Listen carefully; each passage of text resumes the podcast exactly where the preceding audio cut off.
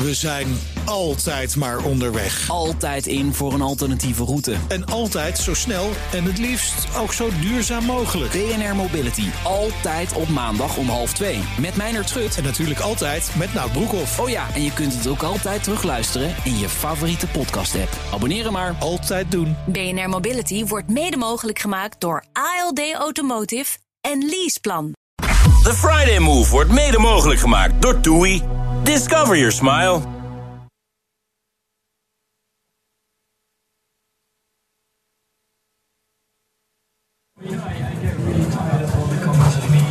Ik een vraag gewoon Doe het geniet. Ja, de week van de pijnlijke affaire voor GroenLinks. De G7 uiteraard te lopen op een vechtop. En er geen landelijk verbod komt op vuurwerk. En nu luistert naar de Friday Move live vanuit het hoofdkantoor van de Boven en Bunnik met DJ Thomas Robson.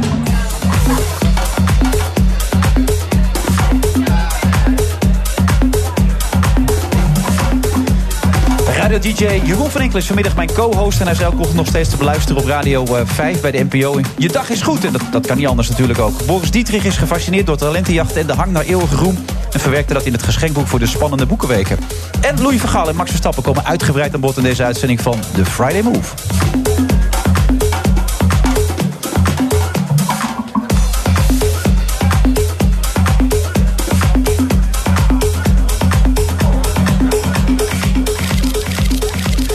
Friday Move dus eh, vandaag vrijdag 18 juni eh, vanuit het hoofdkantoor van de BOVAG. Dat heeft natuurlijk ook weer met eh, speciale commerciële verplichting te maken. Dat mogen wij gewoon zeggen op deze zender. Dat hoort er allemaal bij.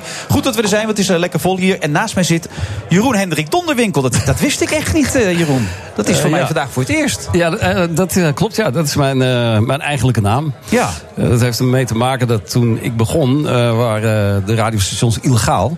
En ik mocht wel van mijn ouders dat doen, maar niet onder de familienaam. En dat Oh, was heel verstandig, want anders konden ze natuurlijk natrekken. En dat, ja, dan word je gewoon thuis aan de deur gearresteerd. Werd in die tijd.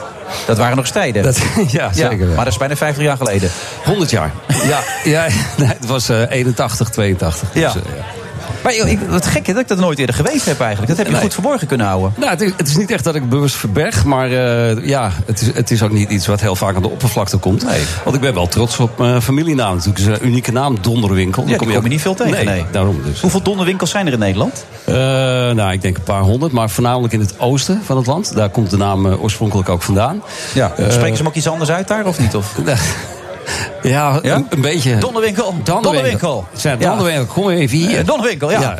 Ja. Dat, dat, een beetje die stijl. Dus, eh, maar daar komen, daar komen heel veel donderwinkels eh, vandaan. Er zijn er ook in Amsterdam, waren er twee toen wij er woonden. En dat is dan ook altijd direct familie, neem Nee, nee, nee, nee. Nee, toch niet? Nee, toch, nee. Dat, de- de- ik ben erachter gekomen dat het niet altijd ook direct familie is. En in sommige gevallen is dat heel gunstig. Ja, nee, de naam Gené komt ook niet zo vaak voor. Dan, zeggen ze ook, ja, je neef woont hier. Dus mijn neef helemaal niet, zeg ik dan. Ja, nee, dus je neef heeft hij gezegd. Ja, ik heel veel ja, neef nicht opeens te hebben. Ik weet ook niet hoe dat kan. Ja. Maar dat is wel opmerkelijk. Welk tempo kunnen we hanteren in deze uitzending, eh, Jeroen? Eh, medium tot fast. Toch wel? Ja. Want je hebt je tempo aangepast, las ik onlangs. Eh, eh, over. Ja, op Ja. Radio 5 heb je hem aangepast. Dat klopt, dat klopt, ja. Maar eh, ik heb, nou ja, ja, ja dat, dat klopt. Eh, in het begin eh, eh, was ik wat voorzichtig. En heb ik het tempo eh, een beetje naar beneden gebracht. En wat minder muziekjes en wat minder eh, schreeuwerige jingles. Eh, en dat was maar goed ook, want eh, er waren toch een hoop mensen eh, die vonden het allemaal te druk en te lawaaierig eh, voor Radio ja, 5. maar ja, Max, dat, zijn ook oude mensen allemaal. Of valt het mee? nou, dat valt reuze mee, want Max doet heel veel programma's waar een hoop jonge mensen ook naar kijken en luisteren. Ja. Maar Radio 5 heeft traditioneel een hoop luisteraars van boven de 60. Eh, en ik zit daar om eh, juist een beetje luisteraars van boven de 50 eh, erbij te krijgen. Ja. Maar die oudere luisteraars die zitten daar en die zijn een bepaald tempo gewend. En het programma wat. Je, maar- je tempo gaat niet omlaag ook. Dat vind ik leuk. dat- ja, ja, dat is grappig nu. Ja. dus de, in het begin dacht ik van ja, dat moet ik even rustig aan doen. dus maar goed, Hoe ook- is dat voor jou? Dat gaat tegen je natuur in natuurlijk. Nou, ik vind het wel leuk, want ik hou ook van zeg maar, de hele techniek achter het maken van een radioprogramma. En ik vind het dan ook wel weer een uitdaging om eh, dat dan ook te kunnen. Om dat dan ook eh, te proberen. En eh, wat ik heb gedaan, is ik, ik heb natuurlijk heel veel jingles en muziekjes en dingen. Die staan op een harddisk. En ik heb bewust van tevoren, voordat ik naar Radio 5 ging, heb ik eigenlijk alles weggegooid. En ik heb alleen maar een paar dingetjes eruit gehaald waarvan ik wist, als ik dit gebruik, Ja. dan ga ik niet zo snel praten. In Nee, een beetje tragere jingles, als ik het zo hoor. Ja, een beetje 50 plus. Ja, Ja, u luistert nu naar NPO 5. Ja, Zo, in dat tempo een ja, beetje. Ja. Nou ja, het is, ondertussen is het wel ietsje opgevoerd. Het gaat nu eh, wat sneller. En eh, ja, dat, eh, dat merk je ook wel aan de, aan de reacties. Er zijn wel luisteraars die ook ja, die boos zijn. Ja? Die, ja, ja, ja, de reacties komen binnen alsof ik een kat vermoord heb. Echt, van, ik, van de week kreeg ik eentje binnen. Moet ik even, even nadenken. Dat was, ehm, ja... Meneer Van Inkel, u praat te veel op een discjockeytaal. U heeft geen respect voor uw luisteraars. Dus toen dacht ik, wow, dat is wel echt hè, Ja. stevige, stevige, pittige tekst.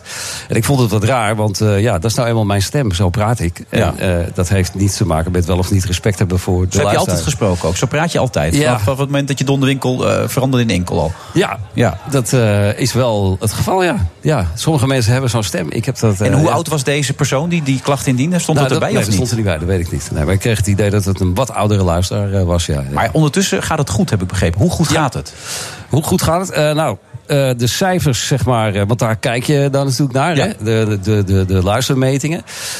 En die laten zien dat er in de groep 50-64 is er een substantieel aantal bijgekomen, 1,8 procent. In de groep 64 en hoger is er een substantieel deel afgehaakt. Oké. Dus het is eigenlijk nu, ja, het is net ietsje meer dan het was, dan vorig jaar. Eh, dus dat is eigenlijk, eh, ja, eigenlijk zijn we goed Ja, op toch weg. vind ik het wel grappig om jou dit te horen zeggen. Ik bedoel, jij bent voor mij nog altijd de man van Radio Veronica van vroeger, Curry en Van Enkel. En dat je nu over dit soort doelgroepen zit te praten. 50 tot 64, Ja, ja, ja. 64 tot de dood, weet je wel. Dat, Het ik is- bedoel, ja, je moet er wel voorzichtig mee zijn. En daarom denk ik het ook, denk het ook wat rustig aan. Want er kunnen, kunnen natuurlijk eh, doden vallen hè, tijdens Ja, eh, dus, zo'n uitzending. Dus ik doe het bewust een beetje maar, maar je kuist je taal ook en Nee, je nee, grappen en dat soort dingen allemaal? Nee, eh, en wat ik al zeg, ik ben in januari begonnen. Nou, eh, we zitten nu in eh, juni. Dus ik heb, ben gaandeweg ben ik wel steeds sneller al gegaan. Ja. En, maar ik heb, je stemt je, je content, je onderwerpen, stem je echt ook wel af op de wat oudere doelgroep. Dat, ja, dat, dat, is, dat vind ik niet raar. Dat past Nee, nou ik snap, bij snap het ook heel goed. Ja. Maar het is even wennen gewoon. Nee, als ik aan. Jeroen van Enkel denk, denk ik snel, jong en wild, weet je wel. En ja, Ja. er is een tijd, dat- daar heb ik ook last van. Dat, dat, kan niet meer op een gegeven moment. Nee, dat, dat, je moet op een gegeven moment wel een beetje aanpassen aan, aan, je, aan je leeftijd. Ik ben nou 56. En eh, ja, ik heb wel. soms, eh, dat zal je misschien ook zelf eh, hebben. Dan sta je dus 's ochtends op denk, en heb je het gevoel alsof je 30 bent. Ja. En dat heb ik eigenlijk 80% van de tijd.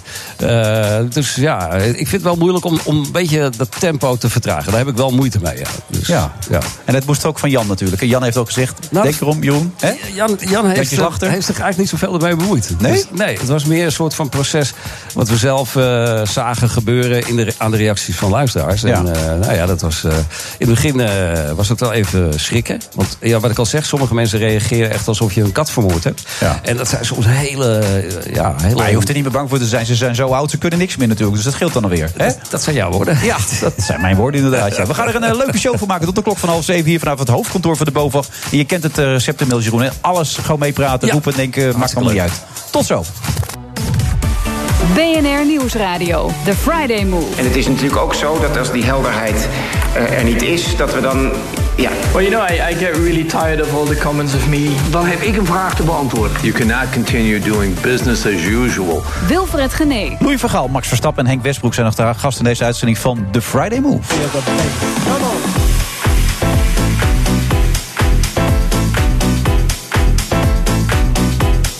Zijn vandaag te gast bij het hoofdkantoor van de BOVAG. En de muziek zoals vertrouwd, net als vorige week bijvoorbeeld toen we in Portugal zaten, via. Ik noem hem toch even, DJ Thomas Robson.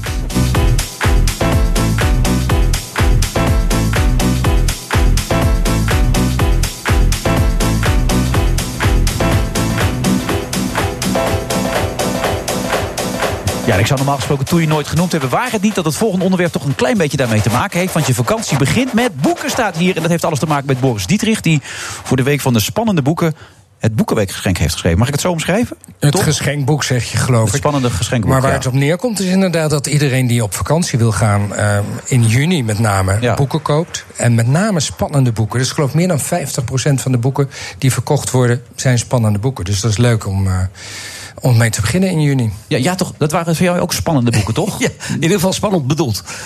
ja. Maar Ja, Ja, wat- waarom zeg je dat zo bescheiden? Nou, eh, nee, ja, je moet altijd Uiteindelijk was het niet zo goed.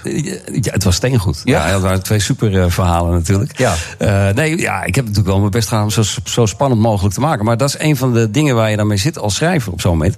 Want je kan het wel in je eigen beleving heel spannend vinden. Maar als iemand zo dat boek oppakt, begint te lezen en het zo koud leest, die kan misschien wel dat helemaal niet zo ervaren.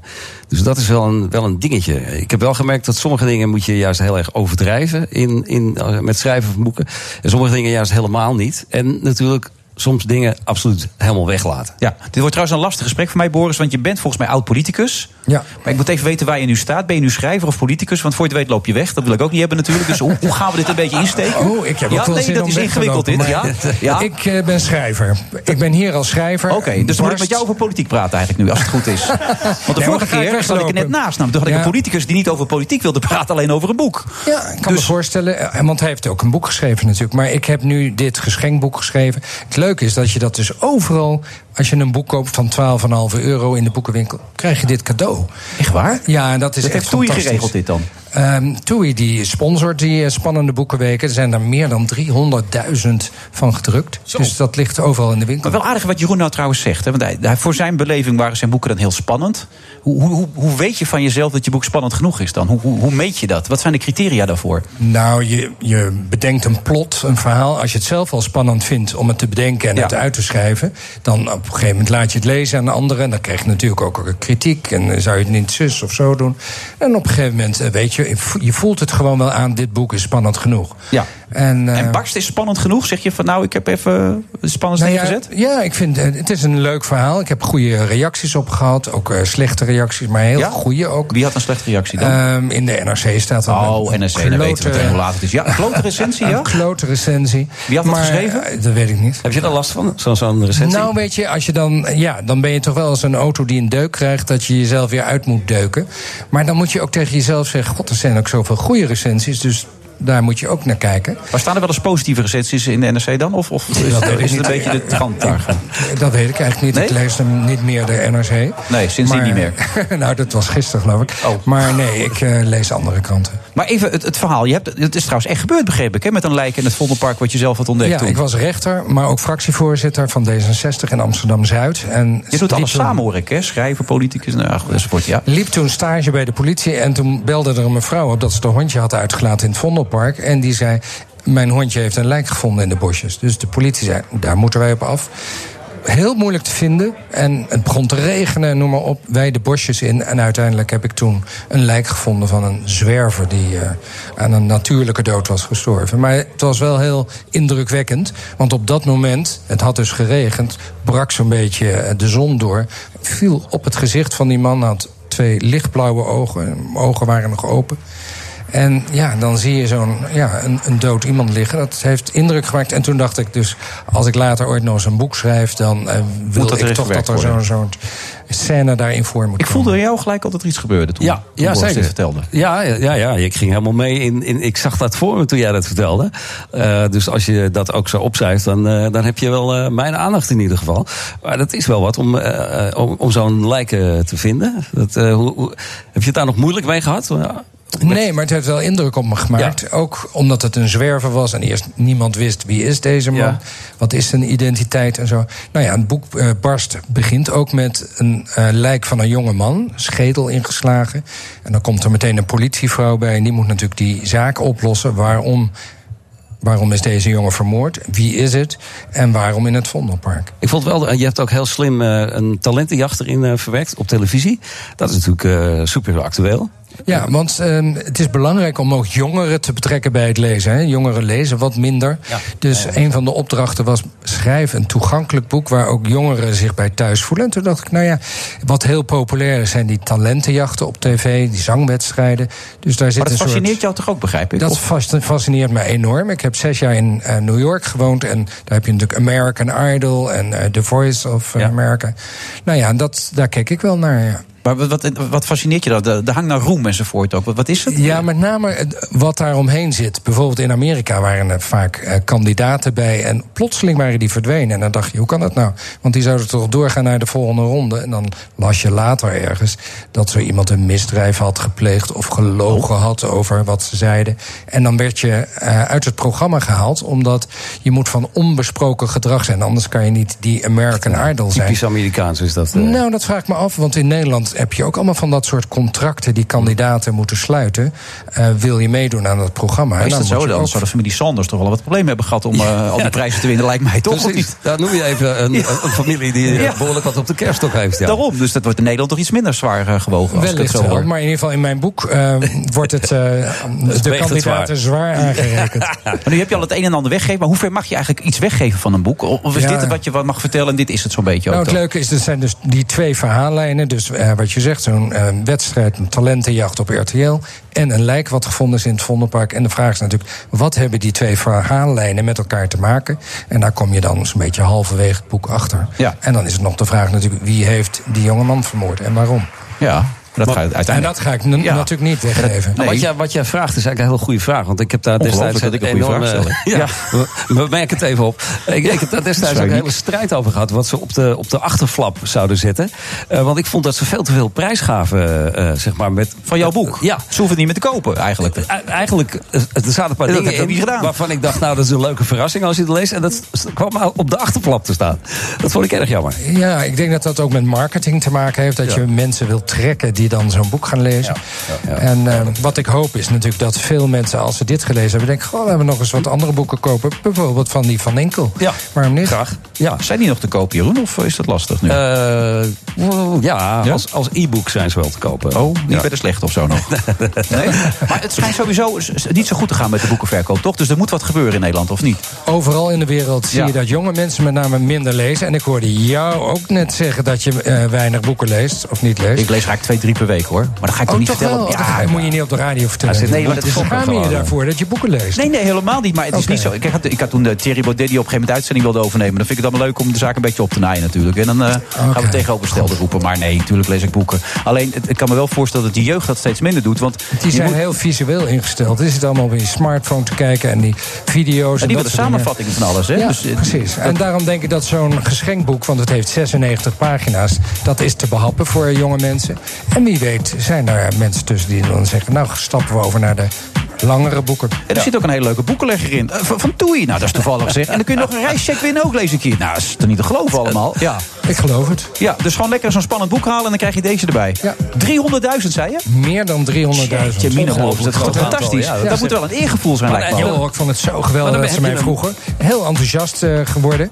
En het was ook ontzettend leuk om het te schrijven. Ja. Ja, en het is leuk ook dat mensen het leuk vinden. Dus eh, geweldig. Ik wil nog over politiek beginnen, maar je hoort het aan de muziek. Gaat helaas niet lukken, Boris. Wat jammer. Ik Zonde, hè? Zo'n goed nieuwtje. Ja. Maar dat doe ik dan volgende week vrijdag.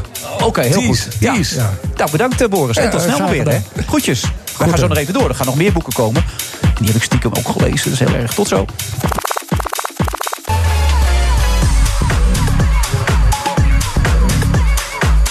Friday, van Friday Move van vrijdag 8 juni. Wat zei ik nou eigenlijk? Ik, wat zei ik nou, Jeroen? Oh, Jeroen luistert niet eens mee. Die heeft zijn koptelefoon afgezet. Jeroen van Enkel, eh, Donderwinkel. Donderwinkel is er nog steeds bij, maar dat hoort hij ook niet. Dus ik kan net goed in eentje dit programma gaan presenteren. We zitten vandaag bij de BOVAG. En inmiddels aangeschoven ook Hugo Lochtenberg. En die heeft een boek geschreven over eh, de hand van Van Gaal. En er zitten volgens mij Jeroen en Hugo nu al over te praten. Ja, jongens, leuk dat jullie ook meedoen. Gezellig. Ja, fijn. Nee, hartstikke leuk. Ja. Waar hadden jullie het nou over met z'n tweeën dan? Eh, Nou, over Van Gaal natuurlijk. Over Van Gaal. Ja, dat het zo'n schilderachtige, unieke man is. En eh, dat het heerlijk materiaal is voor eh, een journalist, schrijver... Ja. om eh, iets over te schrijven. Een man die heel goed weet wat hij wil, die wat dat betreft ook nogal eigenzinnig is. Dat noemde je trouwens net ook van John de Mol. Heb je dit wel eens tegen John gezegd eigenlijk? Ik heb John verder nooit ontmoet. Hè? Nee. Hoe kan dat nou? Jij bent toch aangenomen ooit bij Veronica enzovoort? Dat- Ja, nee, nee. Het was zo dat ik werkte bij Veronica en toen kocht Talpa kocht Veronica Ja. en ik zat daarbij, zeg maar. Dus, uh, maar, en jullie hebben nooit gesproken met elkaar? Nee, sowieso is hij uh, daar uh, niet veel te zien in het bedrijf. Hij doet alles op afstand. En wat ik al zei, zeg, hij is een strateeg. Ja. dus ik heb het idee dat hij dat juist wel fijn vindt. Want op het moment dat je in zo'n bedrijf rondloopt, ga je allerlei mensen kennen. Ja. En krijg je misschien ook daarbij het gevoel van, nou, ik moet dat maar niet doen, want dat is lullig voor die persoon. Een boot opbouwen. Dat, een band opbouwen, dat is gevaarlijk, ja, nee, wil jij? dat is gevaarlijk, ja. Want Ja. dan kan je eigenlijk dus niet meer de juiste strategische Nou, ik beslissingen heb niet de nemen. indruk dat daar John enige moeite mee heeft, hoor, om dat te scheiden van elkaar. Dat, eh, daar is hij vrij duidelijk in. Ja, in dat nou, opzicht. jij kent hem iets beter als ik, Ja. begrijp ik. Hugo, goed dat je er bent. Oh, je denkt, zeg, ga leuk eens terug zeggen, maar dat, dat gebeurt dus niet. Ik, ik ben zo blij dat ik er ben. Ja, hè? Ja, dat zie ik ook aan je, Hugo. Je kwam binnen, ik denk, die heeft er zin in. Ja, dit is mijn middag. Praten over een boek van de hand van Van Gaal. Eh, ik, ik heb er grote stukken van zitten lezen. En wat ik het toch wel, ik zal niet zeggen eh, vervelend aan vind, dat is niet de juiste omschrijving. Ik, ik krijg daar weer steeds meer sympathie voor Louis. Mag ik dit uitspreken? Dit, dit wordt niet uitgezonden, toch hoop ik. Maar Eh, mag ik het zeggen? Zou ja, zeggen? ik, ik, ik ga hem eigenlijk dan toch wel weer waarderen. Steeds leuker vinden eigenlijk ook. Ik zit op een gegeven moment dat stukje met, eh, met Martins Indy te, te, te lezen, weet je wel. Die dan zegt, ik ga niet mee en dat soort dingen allemaal. En dan komt hij bij hem thuis. En dan denk ik, godverdomme, hij is ook wel een goede gozer eigenlijk dan, die, die verhaal. Nou, weet je wat ik het leuk vind van het boek? Dat iedereen er iets anders uithaalt. En of iemand eh, Van Gaal nou aardig vindt of onaardig aan het eind... of een goede coach of eigenlijk maar een, een praatjes maken... ja, dat maakt me eigenlijk niet zoveel uit. Nee. Dat is, eh, dat is niet het doel Wat is jouw gevoel wat overblijft nadat je zo met hem hebt mogen werken? Eh, dat ze, zoals ze in de psychologie zeggen... dat het een eh, gelaagde persoonlijkheid is. Dat is eh, eigenlijk de Daar beste kan ik niet zoveel mee. Maar dat dat is inderdaad- zo'n dat- antwoord waar ik niks mee kan, Hugo. Nou, daar zal ik het uitleggen. Ja. Dat, dat, Louis van Gaal is, laat ik zeggen, vorige week was de boekpresentatie. En dan, hij werd geïnterviewd door eh, Wilfried de Jong. Ja. En dan is hij in een uurtijd is hij charmant, en is hij gedreven, dan is hij scherp, dan is hij arrogant, dan is hij lomp. En dat in een uurtijd. Ik weet niet heel veel, hoeveel mensen jij tegenkomt, maar ik heb dat niet heel vaak met mensen. En dat is hij allemaal. En hij is ook zichzelf. Het is niet dat je denkt, die man die speelt een, een pose in, eh, in, in uurtijd. Dat is Louis van Gaal. Hij lijkt een beetje op een man waar ik ook wel eens mee werk. Maar dat, dat geldt te zijn. Oh, die, die is ook centraal staat in dit boek trouwens. Schiet me nou opeens te binnen. Eh, een groot fan van Voetbal Insight eh, is de familie van Gaal. Hoe, hoe noemt uh, Trust ook? Mensonterend? mensonterend programma. Mensonterend programma. Ja. Ja, ja, Waarom dat, eigenlijk? Dat zit. Eh, nou, dat zou jij beter moeten weten dan dit. Maar dat gaat nog wel eens over andere zaken dan over voetbal inhoudelijke zaken. En dat, dat, ja? ja? dat vinden ze niet zo heel, eh, heel fijn. Nee.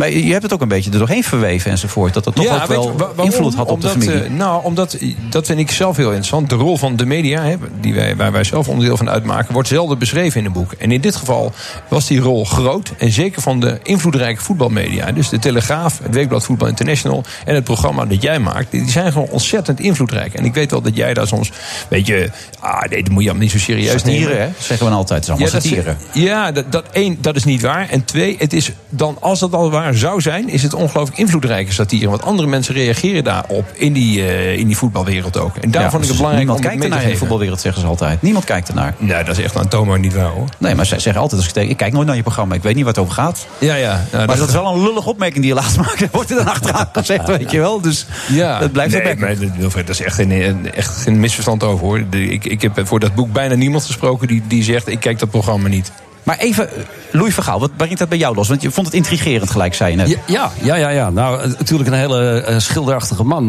die vaak door mij in mijn programma gebruikt wordt. Met zijn Engelstalige opmerkingen. Ja. Omdat dat is op zich al uniek en humoristisch. Dat is fantastisch. Die uitspraak. Zijn. Engels. En van Zon- de- Zonder dat hij dat bedoelt als humor. Nee, hè? ja, Ja. dat maakt het juist zo leuk. Dat is, dat is Maar geweldig. heeft hij wel humor, vind jij, als je nu zo meemaakt? Nog vaker is hij onbedoeld, onbedoeld grappig. Ja, maar dan heb je niet humor van jezelf. Nee, dus hij heeft wel humor. En die, humor wordt ook niet altijd begrepen. Maar dat heeft hij, eh, dat heeft hij wel. Ja. Maar ik vind het wel grappig, ik had dat stukje gelezen... De meeste geeft zijn zegen. Dat ging dan over die presentatie van het boek. En Ja. toen jij daar langs was gegaan met het boek... had hij gezegd, eh, dat is het. ja, dat is het. Pakt hij het beet, dat is het. Ja, Oh, lekker. En, en toen lag dat stapeltje dus daar. Dat stapeltje doet hij dat dan. Dat, ik noem dat een manuscript. Daar heb ik goddorie al mijn tijd Ja. en liefde en energie in zitten. Dat is het. En toen zei hij op een gegeven moment... Toen pakte hij het na 10 minuten. Begon hij eens doorheen te bladeren. En toen draaide hij het om. Toen zegt hij... Truus, 128 A4'tjes. Twee kanten bedrukt. Zo van, wie geeft me dit strafwerk? Ja. Dus ik zei, nou, het, gaat over uzelf. Dus misschien valt het mee om er doorheen te komen. Ja. Maar uiteindelijk heeft hij het nu ook gelezen, toch? Ja. Dat is wel Ja, gebeurd. Allemaal. Ja, dat Ja. was de afspraak vooraf. Dus ik had, ik had mijn, eh, mijn vriendelijke verzoek, CQ eis, dat ik met iedereen wilde praten. En eh, dat vervolgens bij hem voor kon leggen, die informatie om dat te toetsen.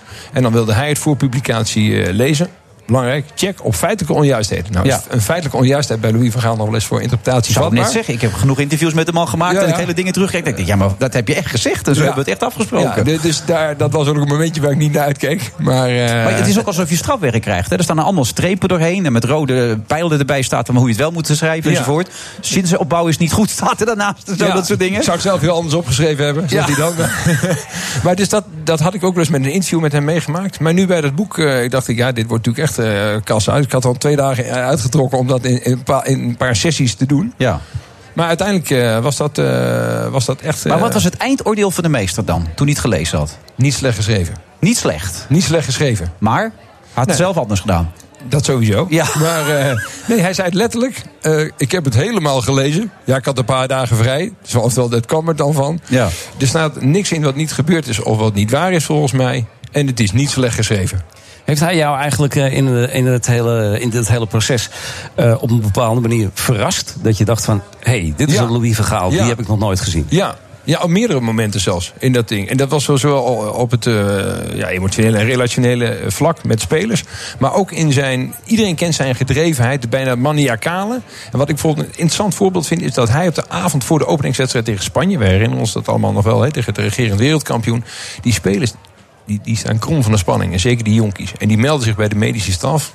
En die zeggen allemaal diagnose, wedstrijdspanning. Maar die gasten denken echt dat ze ziek zijn. Hè. Die kunnen echt. oeh. En hij denkt van Gaal altijd voorbereiding, imagineren, die wedstrijd in je hoofd al spelen. En hij zegt tegen Hans Jortsma, de teammanager: Hans, regel een bus. Dat is ook niet een, een verzoek waar je niet aan kunt voldoen. Hè? Dus Jortsma ging die bus regelen. Ja. Want dan moeten spelersvrouwen en, eh, en vriendinnen komen.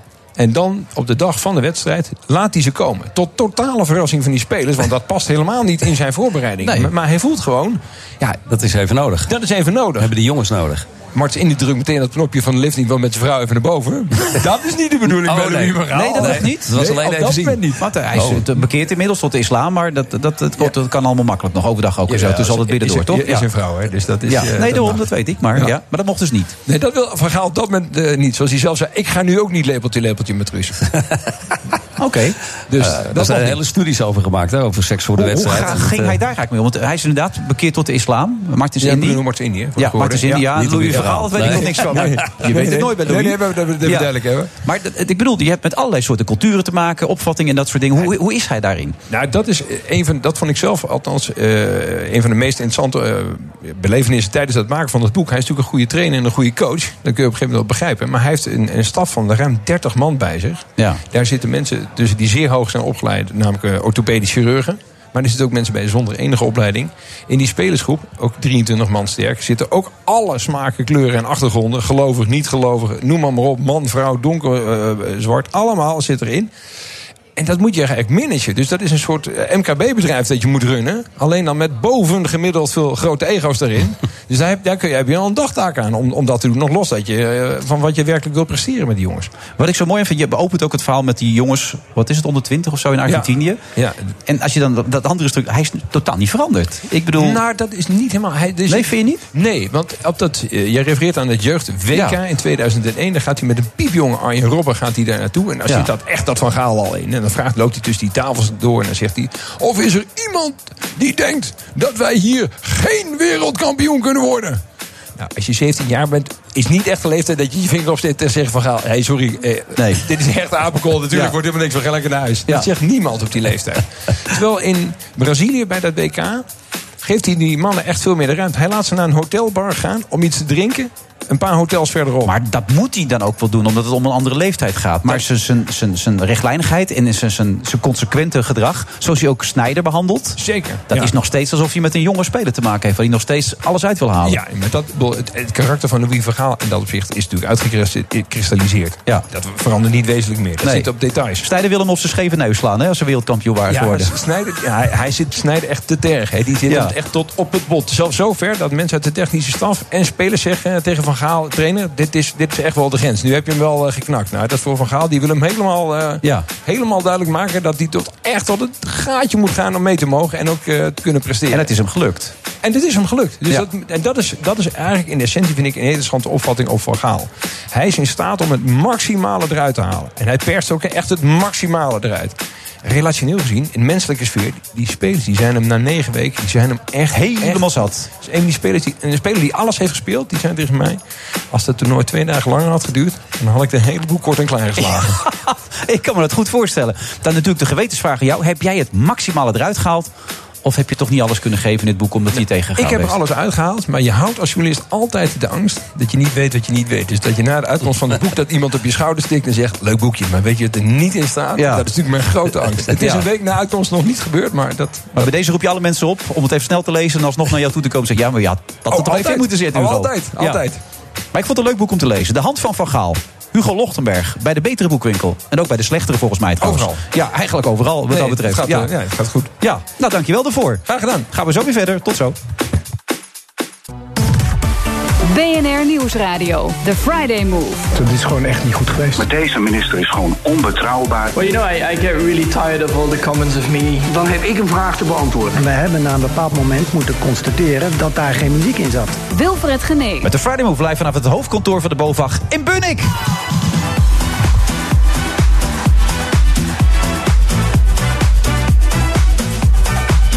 En als je het zo uitspreekt, krijgt Bunnik opeens een hele andere betekenis. En dan voel je opeens dat leeft hier in Bunnik. En het zie je ook om je heen, want onze eigen DJ Thomas op. Ze staan de mensen echt op de banken. Ja, en op zijn 22 hij staat trouwens ook op de banken. We begonnen Jeroen van Enkel bij Veronica. Dat is nog misschien altijd zijn grote liefde. Hij is nu inmiddels 56, is nu te horen bij Radio 5. Ietsje langzamer dan, dan hij vroeger deed. Maar hij doet het nog steeds met grote liefde. En hij is gek van eh, Max Verstappen. Dat is ook eh, zo meteen een onderwerp waar we over gaan praten... Met, eh, met de voorzitter van de fanclub van de Max Verstappen fanclub. Die is groot hoor, moet ik erbij zeggen. En Henk Westbroek komt langs. Ja, dat is lekker traag, maar wel leuk. Jochie. Ja, en de veiligste chauffeur van Nederland gaan we het ook nog over hebben. Dat allemaal in deze uitzending. Top man!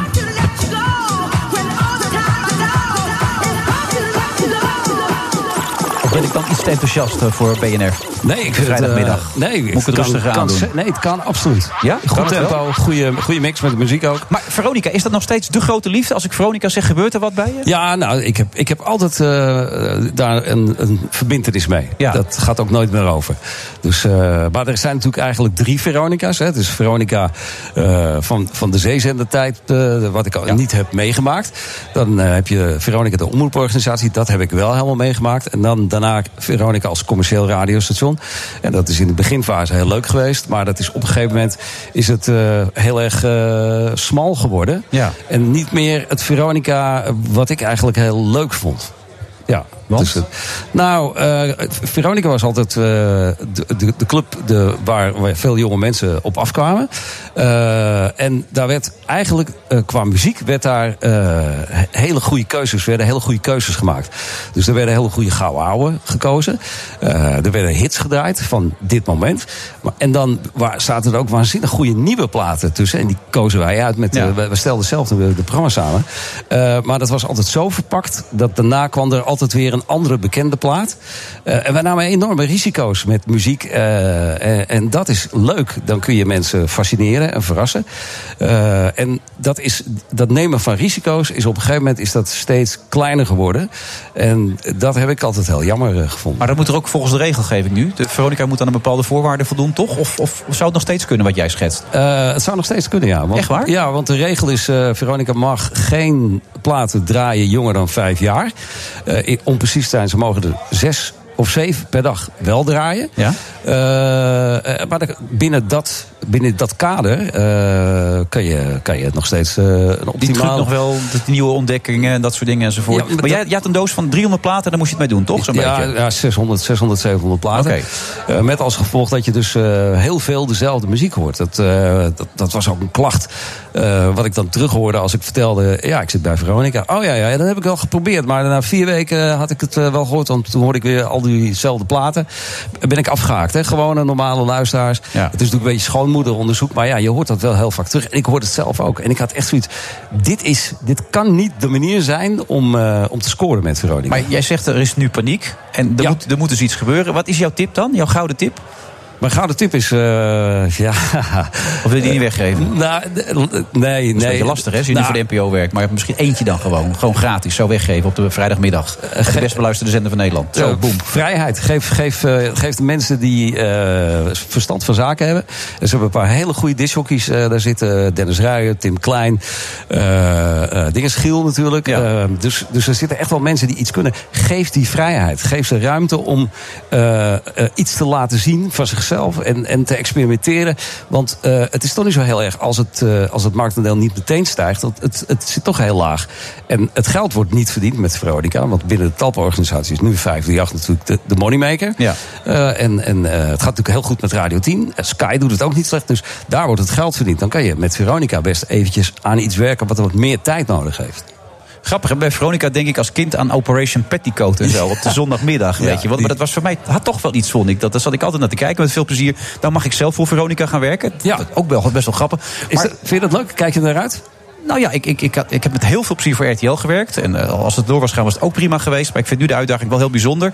Alleen het is natuurlijk wel een gek idee. Je zegt het, jonge mensen. Het Veronica-gevoel is jong en wild. En dan ga je met Johan Derks op 69-jarige leeftijd op Veronica zitten. Is toch een beetje gek eigenlijk. Ja, ook niet? maar, maar dat jong en wild beeld is natuurlijk meer iets van vroeger. Veronica is natuurlijk ook veranderd. Het huidige Veronica, eh, ja, dat staat eh, voor mannen, mannelijke kijkers en Ja. luisteraars.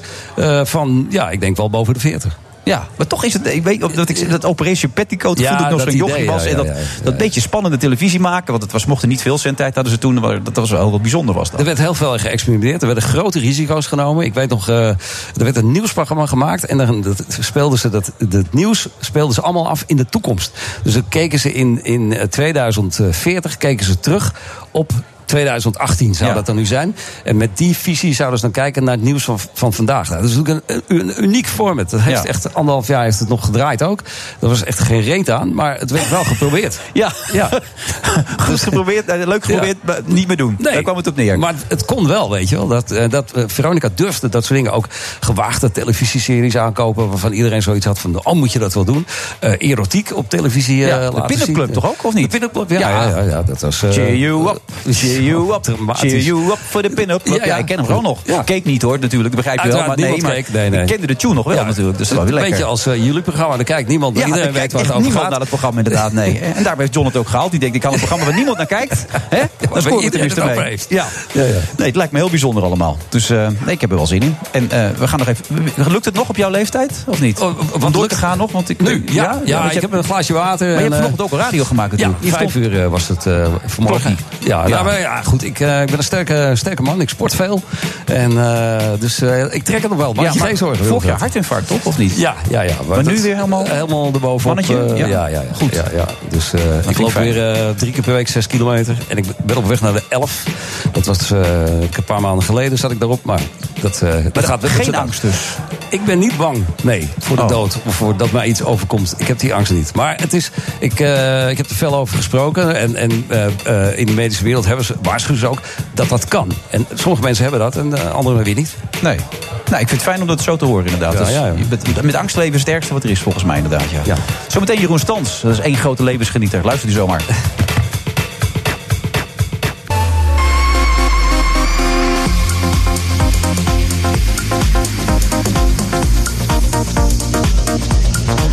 We zitten vandaag in, eh, in Bunnik. Ik heb het nog een keer geprobeerd. Bunnik. Ben jij wel eens eerder in Bunnik geweest? eh, Eh, ja, zeker. Want hiernaast zit Vermona. En ik ben er wel eens geweest toen, we voor, toen wij met, met commerciële dingen deden. Met het commerciële Veronica. Echt waar? Ja. De Frimona is toch zo'n frisdrank? Frisdrank. ja. ja. En ook volgens mij bier ook wel. En daar werd je goed voor betaald dan, om dat soort dingen te doen? Dat was een commerciële gele- aangelegenheid, ja. Die goede oude tijd, toen je nog echt goed betaald werd. Het was, het was interessant, want ik heb bijvoorbeeld bij de publieke omroep... de eerste live ingesproken commercial in het Sterblok gedaan. En dat was eh, voor Pepsi. Ik had toen eh, een samenwerking met Pepsi. Die sponsorde ook mijn raceauto. Oh ja, je eh, race ook, hè? Dan kunnen we het zo nog even over hebben natuurlijk. Ja. En het idee was, bij de publieke werkers natuurlijk met sterblokken. En dat ligt helemaal vast. Ja, daar gebeurden geen live dingen in. Dus dat was, vonden ze allemaal heel eng. Maar op, op een gegeven moment werd dat toegestaan. En dat heb ik twee jaar gedaan. En dan maakte ik elke dag aansluitend op iets uit de actualiteit een kleine opmerking. Ja. Dat zat dan in zo'n bedje van, eh, van 10 seconden. En eh, dat deed ik dan elke dag. Ja, dat was, dat was eigenlijk wel heel, eh, heel spannend was dat. Ja, kan ik me heel goed voorstellen. Word je nu nog betaald of moet je zelf betalen met de publiek Nee, ik moet zelf betalen. Ja? Ja, dus reiskosten en ja, je wil Ja? boterhammetjes meenemen. Nee, maar valt er nog van te leven? Of, of zeg je nou... Ja, nou ja, je, je weet natuurlijk, bij de publieke eh, eh, zijn, de- is de honorering natuurlijk Ja, een stukje regels. Het is allemaal balken in de norm.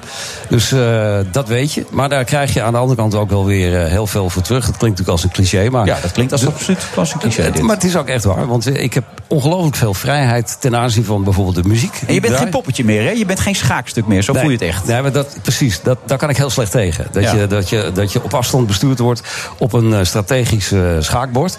Eh, en dat je ineens eh, midden in het jaar dat iemand voor jou bedenkt dat het beter is om, eh, om linksaf te gaan. Ja. Terwijl je daar zelf helemaal niet achter staat. Daar kan Nee. heel slecht Je hebt respect nodig en waardering om te kunnen functioneren. Dat is wat je wel eens hebt gezegd. Ja, dat klopt, heb ik gezegd. Dan ga ik shinen. Ja, Ja. ja. Ja, dat- ja, goed, dat is logisch. Als je, mensen, als je merkt, hey, ze vinden het leuk wat ik doe, dan, eh, dan gebeurt er wel wat. Ja. Ja. Ah, je moet Ja. de vrijheid hebben, dat, dat is ook Ja. het leuke aan dit programma. Je kan hier bijna alles doen. Ik merk het, ja. Ik zou stoeien moeten roepen, maar dat, dat, dat lukt heel vaak niet. Maar verder lukt alles. De dertigste keer dat je het roept nu. Dat is goed dat Jeroen er ook bij is. Jeroen Stans was vorige week in Portugal. Nog last gehad van de jetlag, eh, Jeroen? Of? Ja, het was wel heel. Het, Ja, het viel me wel zwaar, ja. Ja, ik zie het was ook je, weekend. Ja, ja. slecht geslapen deze week. Ja, nee. Het Ja. was, het was eh, die jetlag, hè. dat Nou, hadden wij het al gehad over die, die relatie hè, binnen GroenLinks. Ja. Partijvoorzitter Marjolein Meijer, Tweede Kamerlid Rick Grashoff. Maar Ja, dat was maar toch dat was nog... alleen nog deel 1. Het Deel was één. eigenlijk bijna klaar, dachten Ja. ze doen. Maar toen bleek dus toch dat die relatie eigenlijk al veel langer had geduurd. En dat ze erover hadden gelogen. Met name het laatste punt. Dat is het grote probleem geweest. Waardoor Ja. ze nu allebei voetzie zijn. Ja, ze waren, Jesse Klaver was not amused, zoals Nee, dat het zo is- mooi heet. Het is een beetje liegen tegen de baas. En ik denk dat dat toch dat Kamerlid en de partijvoorzitter de kop heeft gekost. Maar ze hadden het- ook die kieslijst, had zij er ook nog mee te maken gehad? Dat ja, als niet. partijvoorzitter gaat ze over de samenstelling van die kandidatenlijst. Ja. En ook over de beoordeling functioneren van Kamerleden.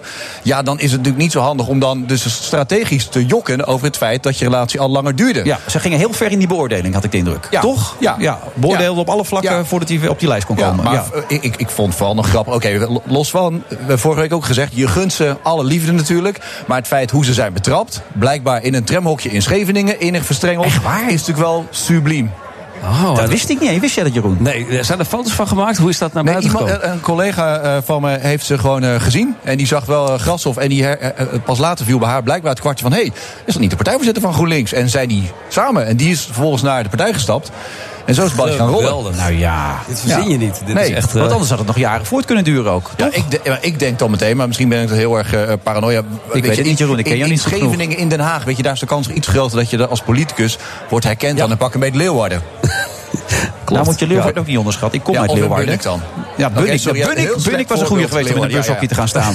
Alhoewel hier ook commerciële klussen gedaan kunnen worden. Dus je weet nooit wat er al rondloopt. Misschien met iemand van Veronica. komt in Bunnik. Maar goed, dat is dus opgelost bij deze. Pijnlijk, want het waren talentvolle mensen, heb ik begrepen ook. Nou, vooral mensen die al heel lang bij die partij betrokken zijn. Kijk, de partijvoorzitter stuur je niet zomaar weg. En Rick Grashoff, het Kamerlid, was eigenlijk ook nog een keertje haar voorganger. En die man is sinds begin jaren 90 bij de partij betrokken.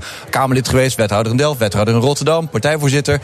Ja, het is wel allemaal heel hard. Je, had misschien ook kunnen zeggen, je had iets coulanter kunnen zijn eh, voor het tweetal, of voor één van de twee. Maar eh, nee, zegt Klaver, eh, de baas daar. Nee, het was hun eigen keuze om op te stappen. Ja, ik weet niet of dat nou helemaal echt de waarheid is. Ik bedoel, het kan ook zijn dat het gesprek zo indringend was geweest dat er geen andere optie was om allebei maar op te stappen. Nu weer een hoogtepuntje. Joe, Henk Westbroek komt binnen. is altijd goed als Henk binnenkomt. is altijd een hoogtepunt op zich al. Kijk, dat doet hij met overtuiging ook, Henk. Maar het was toch eigenlijk geen verrassing dat politici eh, liegen? Nee, één op de drie. Oh, liegen. Ik dacht Ja. qua relaties. Nee, Oh. liegen, li- liegen, liegen komt overal voor een, relatie op de werkvloer toch ook? Ja. Ja, nee. Ja. eh, de vraag is, is het altijd eh, eh, echt liegen? Of ga je net in de politiek dan net langs het randje... dat je officieel nog kan zeggen... het klopt, want ik heb andere, woord, andere woorden gebruikt. Maar nee, in dit geval was het natuurlijk gewoon keihard liegen... over het feit wanneer je relatie is begonnen. Dat ze zeiden, dat was in april 2017. Dus net een maand nadat de verkiezingen waren. Ja, daar is natuurlijk heel erg over nagedacht. Dat Henk is heel erg slim. ziek. Henk, kom er even bij. Ik wil even horen of het vertrouwde Oh, ja. stemgeluid er nog steeds is. Hoe gaat het met je, Henk? Het gaat uitstekend met me. Ja, ik, ben, eh, ik, ik had per ongeluk in het buitenland een Legionella-bacterie opgelopen. omdat ik er onder de douche gegaan was. En dan heb je 50% kans om dood te gaan. Hou dit vast. Dit is een teaser voor zometeen. Ja, Henk Westbroek, hij leeft nog. Hij komt hier binnen. 50% kans om dood te gaan. Maar dit is ook een totale trip down memory lane voor mij dan. Gewoon, ja, ik, ik ben 79, dus begin jaren, nee, begin jaren 90 is gewoon bij mij alleen maar de radio aan.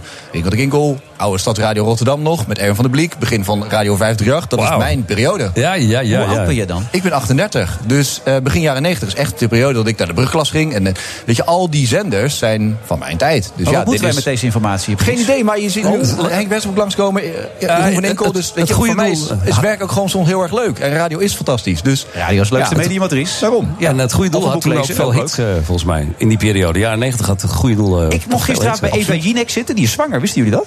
Dat had ik al een tijdje geleden Ja, gelezen. Ik zit daar, ik denk, verrek, die is zwanger, joh. Nee, zonder gekheid. En dan ging het natuurlijk weer het gastdebat. Dus dat weer een dame, verschrikkelijk verhaal. Maar toen zei ik op een gegeven moment ook tegen Eva... we hebben nu zoveel verhalen gehoord. Er gebeurt nog steeds niks. Hoe, hoe lijkt dat in jouw ogen? Nou, het, het punt is, kijk, de nieuwe minister die nu zit, Erik Wiebes, die ging heel voortvarend van start. Ja. En die zei: Oké, nee, we gaan gewoon, eh, de, de hele gaswinning gaat naar nul, we gaan ermee kappen, dus we gaan het snel afbouwen. Alleen er komt een enorme kink in de kabel, waardoor hij nu heel Groningen over zich heen heeft gekregen. En gisteren was er een debat en eh, die publieke tribune is dan vol met boos en teleurgestelde Groningers. Omdat het. eh, het, het, het terugbrengen van die gaswinning is één. Maar wat ga je doen met die huizen die versterkt moeten worden? Ja. Waar gewoon scheuren in zitten. En daar heeft Wiebes nu op de rem getrapt. En hij wacht nu een ander advies af. En daar zijn die Groningers boos over. Want Wiebes zegt, ja, misschien moet je dan iets langer nog wachten. En dat wil hij dan voor de zomer wel duidelijkheid hebben. Maar die Groningers denken... En niet geldt hondenrechten. Ja, maar dan krijg je dus weer een belofte. Ja. En die beloften zijn dan zo vaak gebroken. En daar zit die boosheid. Ja. En Wi- Wiebes probeerde dus gisteren wel die boosheid weg te nemen. Maar dat lukt dan natuurlijk maar ten dele. Dan zegt hij ja, voor 1 juli hoopt hij dan dat nieuwe advies te hebben. Maar dat is alleen maar een norm. Daarna moeten al die woningen nog een keertje gekeurd gaan worden. Dus dan weet je nog weken of misschien wel maanden later pas of jouw woning versterkt of misschien gesloopt moet gaan worden. Terwijl de andere helft van de mensen bij wie die woning gekeurd moet worden, dat toch wel weet. Ja. Daar zit die, die, die, die, die, die boosheid. En dat is heel goed te verklaren. Ik kijk even naar jou, Jeroen, want je klikt de hele tijd. Maar Nou, nee, ja, nee, ik heb het verhaal natuurlijk ook eh, gevolgd. En ik kan me heel goed voorstellen. Want eh, je denkt, wel, ja, dat wordt, eh, het wordt weer op de lange baan geschoven. Maar dat zei die mevrouw gisteren ook. Toen kregen ze weer een brief, was het weer vier weken Ja, overheen, dat- weet je wel. En op een gegeven moment denk je, ja, maar wa- wanneer, weet En je dat wel. is al heel veel gebeurd. Dus de mensen zijn al helemaal murf wat dat betreft. En weet je wat het ook is? Het gaat om je huis. Hè? Het is de plek waar je veilig bent. Het is Ja, je- de je plek kan- waar je slaapt. Je kan waar het heel makkelijk kinderen over hebben, maar als je gewoon bedenkt: hé, hey, dit kan ook gewoon mijn appartement, mijn huis zijn. Ja, dat maakt het toch wel gewoon even iets anders. Bedoel, Absoluut, ja. Maar wat ik er zo opmerkelijk van... Erik Wiepers was even de man die na Henk Kamp opeens het menselijk gevoel terugbracht. Maar Ja. nu, eh, nu hoor ik bijvoorbeeld, luister even mee... de burgemeester van, eh, van Loppersum, Albert Rodenboog... die- die- iedereen was negatief over Henk Kamp, die Ja. zegt het volgende. In principe hadden we met Henk Kamp, eh, je kunt van Henk zeggen wat je wilt, hij was daar. En af en toe dachten we ook van kom op Henk, eh, beweeg eens een beetje. Maar als wij bestuurlijke afspraken hadden met Henk, dan kwam Henk die afspraken na. Maar deze minister is gewoon onbetrouwbaar, die zegt eenzijdig gewoon zijn afspraken op. En dat kan niet, dat is on-Nederlands. Ik vind het vrij pittig om iemand als minister onbetrouwbaar te noemen. Absoluut. Kijk, als wij hier aan tafel iemand onbetrouwbaar zouden noemen- dan denk je, nou ja, kan. Maar in politiek Ja. is dat echt een heel groot en zwaar, zwaar woord. Dus Wiebes heeft een groot probleem, want al die burgemeesters zijn echt pislink op hem op dit moment. Maar wanneer krijgen we uitsluitsel? Voor de zomer hoor ik dan Nou, weer. de, Maar de coalitie heeft nu gezegd, voor 1 juli eh, moet er dan dat advies zijn. Ja, dan krijg je er net voor het reces, want het reces begint dan een paar dagen later nog een debat erover. En dan, dan hopen toch die Groningers op zijn minst gewoon echt duidelijkheid hebben... wanneer ze nou weten of hun woning versterkt gaat worden of niet. ja, dat moet echt gebeuren, jongens. Kom op, man. We hebben er nu genoeg voorbeelden van gezien dat het echt zo niet kan. Bedankt, eh, Jeroen. Graag gedaan. Ja, sterkte met de jetlag en we spreken elkaar zo volgende week, denk ik Dan weer. probeer ik overheen te zijn. Oké, tot volgende week.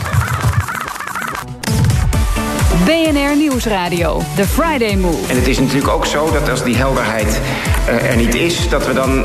Ja, Well, you know, I, I get really tired of all the comments of me. Dan heb ik een vraag te beantwoorden. You cannot continue doing business as usual. Wilfred Genee. Het Formule 1 circus maakt zich op voor de Grand Prix van Canada. Neemt Max Verstappen eindelijk revanche? Dat is de grote vraag. We vragen dat zometeen aan zijn allergrootste fan.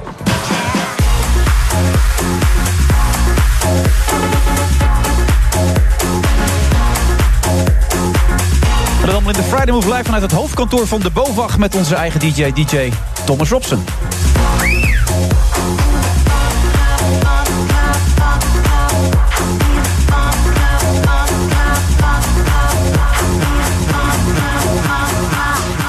En het is toch lekker, Jeroen, moet ik je zeggen, dat je een DJ in je midden hebt. Wij waren vorige week dus eh, in Portugal. Eh, dat had te maken ook met die sponsor die... Had ik die al genoemd toen, Eh, of niet? nee, nee bij deze, ja. even. En toen stonden we na afloop van die uitzending... stonden we daar aan die, in die beachbar aan het strand... Het was een gaatje of 26. En toen heeft die gozer daar een uur staan draaien, jongen. Nou, echt. Alsof het nooit meer ophield, het leven. Het was het meest ultieme. dat was heerlijk. echt zo ultiem was dat, om daar te mogen staan. En dan die lekkere muziek erbij enzovoort. Ja, dat doet het echt goed hoor. Dat, eh, je hebt meteen de sfeer en het tempo. En, eh, Je moet eigenlijk altijd een DJ bij je hebben. Dat is een beetje het motto En eigenlijk. kunnen wij misschien de volgende uitzending in Portugal doen? Dat je dan ook eh, mij daar uitnodigt. Tuurlijk. met Ja. alles erop en aan. Nee, als Toei dat wil, dan doen wij dat. Dus ze kijken ook al naar Curaçao, heb ik begrepen. Curaçao. Daar vliegen ze namelijk ook op. Oh, Wist je dat? Ja, de- ja Toei, jongen, die vliegt echt overal op. Nou, nu hou ik echt op, want ik word weer zo meteen belaagd, onze hoofdredacteur. Eh, eh, dat vind je leuk, hè, Formule 1? Dat racen. Je zit vanavond ook bij de jongens van Zikko, begrijp ik? Ja, ja, bij het Formule 1 café eh, zit ik eh, vanavond bij. Vind ik hartstikke leuk om te doen. Ja, dat is een eh, hele grote passie eh, voor mij, het racen. Ik, eh, ik volg het al jaren. Ik heb zelf ook een tijdje geraced. En dan kom je dus achter hoe moeilijk het eigenlijk is. Hè? Want het is echt een kunst. Ja. En dan kom je er dus ook achter dat eh, wat eh, Max Verstappen doet... ja, dat is, dat is uniek. Deze man heeft zo'n ongelooflijk groot talent. En die eh, weet eh, zo goed om te gaan met die auto. Dat, eh, het is logisch. Over het algemeen, hè, voor de duidelijkheid. Nou, maar, ja. ja. maar dat is. Dat, kijk, bij voetbal wordt er een bal over het doel geschoten. En dan is het helaas, hij is over. Daarna gaat het spel verder. Bij Formule 1 raak je wel eens wat. Gebeurt er wel eens iets. Soms kan je er niet eens wat aan doen. En dan sta je toch naast de baan. Dat is onderdeel van, de, van het spel. Helaas, als je dan in de vangrail hangt. Ja, dan is de race afgelopen voor je. Dat hoort bij de sport. Ja, zo is het Bas van Bodegraven, toch? Ja. je kwam er maar niet tussen. Wij zijn van die lullijzers met z'n tweeën. Maar jij denkt, ik ga wat zeggen zo. Nou, nee, ik zie het wel. Ja. Oh, dus genoeg? Ja, nee. Nou, dan gaan we het anders doen. Nee, maar jij ben bent groot fan, toch? toegekomen. Even, de allergrootste fan, zei ik net, maar jij hebt de fanclub opgericht. Jij denkt, Ja. dat moest gebeuren. Dat ja, want die moest. wedstrijd is er nog steeds niet. Geen officiële tenminste. Maar ja, ben jij toch? Of, ja, eh? niet officieel. Wij zijn Nee? een onofficiële fanclub. Officieuze fanclub zit hier Ja, aan tafel. precies. Enige Maar- echte. Maar hoeveel leden heb je dan? Eh 83.000. Dan hou je het ook niet stil, hè, Bas? shit. Nee, dat gaat je niet lukken dan. Ja, ja, ja. Maar hoe reageert Max daarop dan? Nou, hij vindt het leuk. We hebben die vlaggen, die Gomax-vlaggen overal aan te hangen op de circuits. En, eh, ja, dat, Maar eh, waar dat ben je vindt dan, hij- waar, wanneer word je officieel dan? Hoe gaat dat? Ja, dat moet je aan de, de familie Verstappen vragen. De- Die moeten dat officieel beëdigen, zeg Ja, maar. ik denk het. Ja. Maar eh, praten jullie er wel eens over dan? Ja, af en toe. Dan, eh, we houden wel contact. Ik vraag ook aan Jos als er iets is. Eh, Ja, nou weet ik het ongeveer wel. Maar in het begin bepaalde privé dingen. Als Max met zijn jetski ergens aan het varen was. Of de foto's van konden plaatsen. Want iedereen stuurt alles in.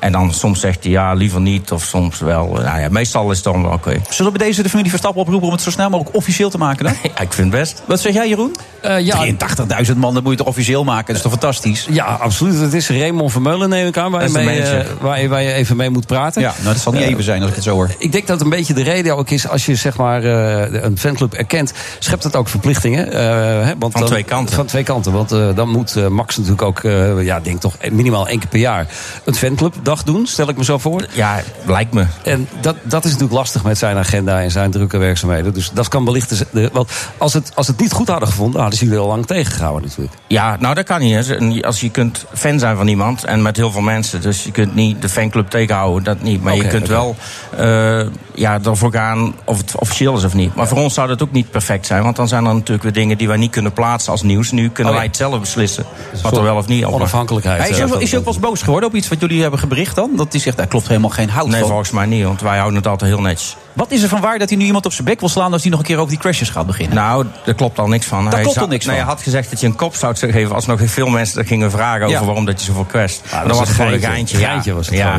Maar er wordt dan, dat is echt typisch de media tegenwoordig. Die kappen er het meteen is af. verschrikkelijk, die mensen van de Ja, media. Niet allemaal, Nou maar, ja. de, maar de meeste. Ja.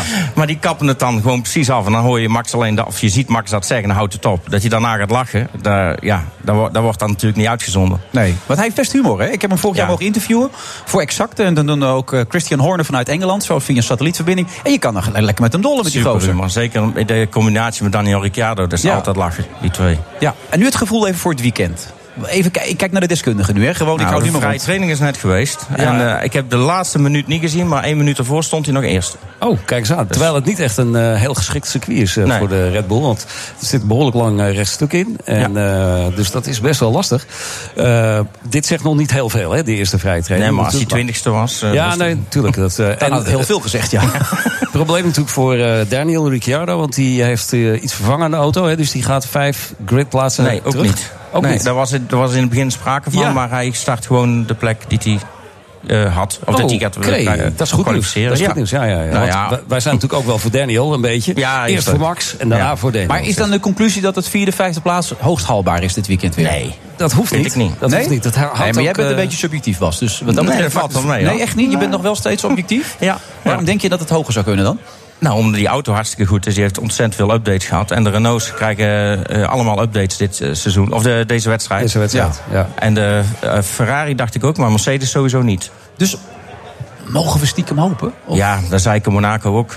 Ja, maar dat had ook gekund daar. Ja, Als je toen even in de lijn had gehouden, dan was het gelukt waarschijnlijk eerst of tweede, toch? In mijn me- mening had hij niet naar buiten moeten gaan. Een kwartier voor de, Ja. eh, de vrijtraining, onbelangrijk. En Ricciardo was snelst. Ik denk dat hij nog net even wou laten zien dat hij sneller was. En dat is hij ook altijd. Ja.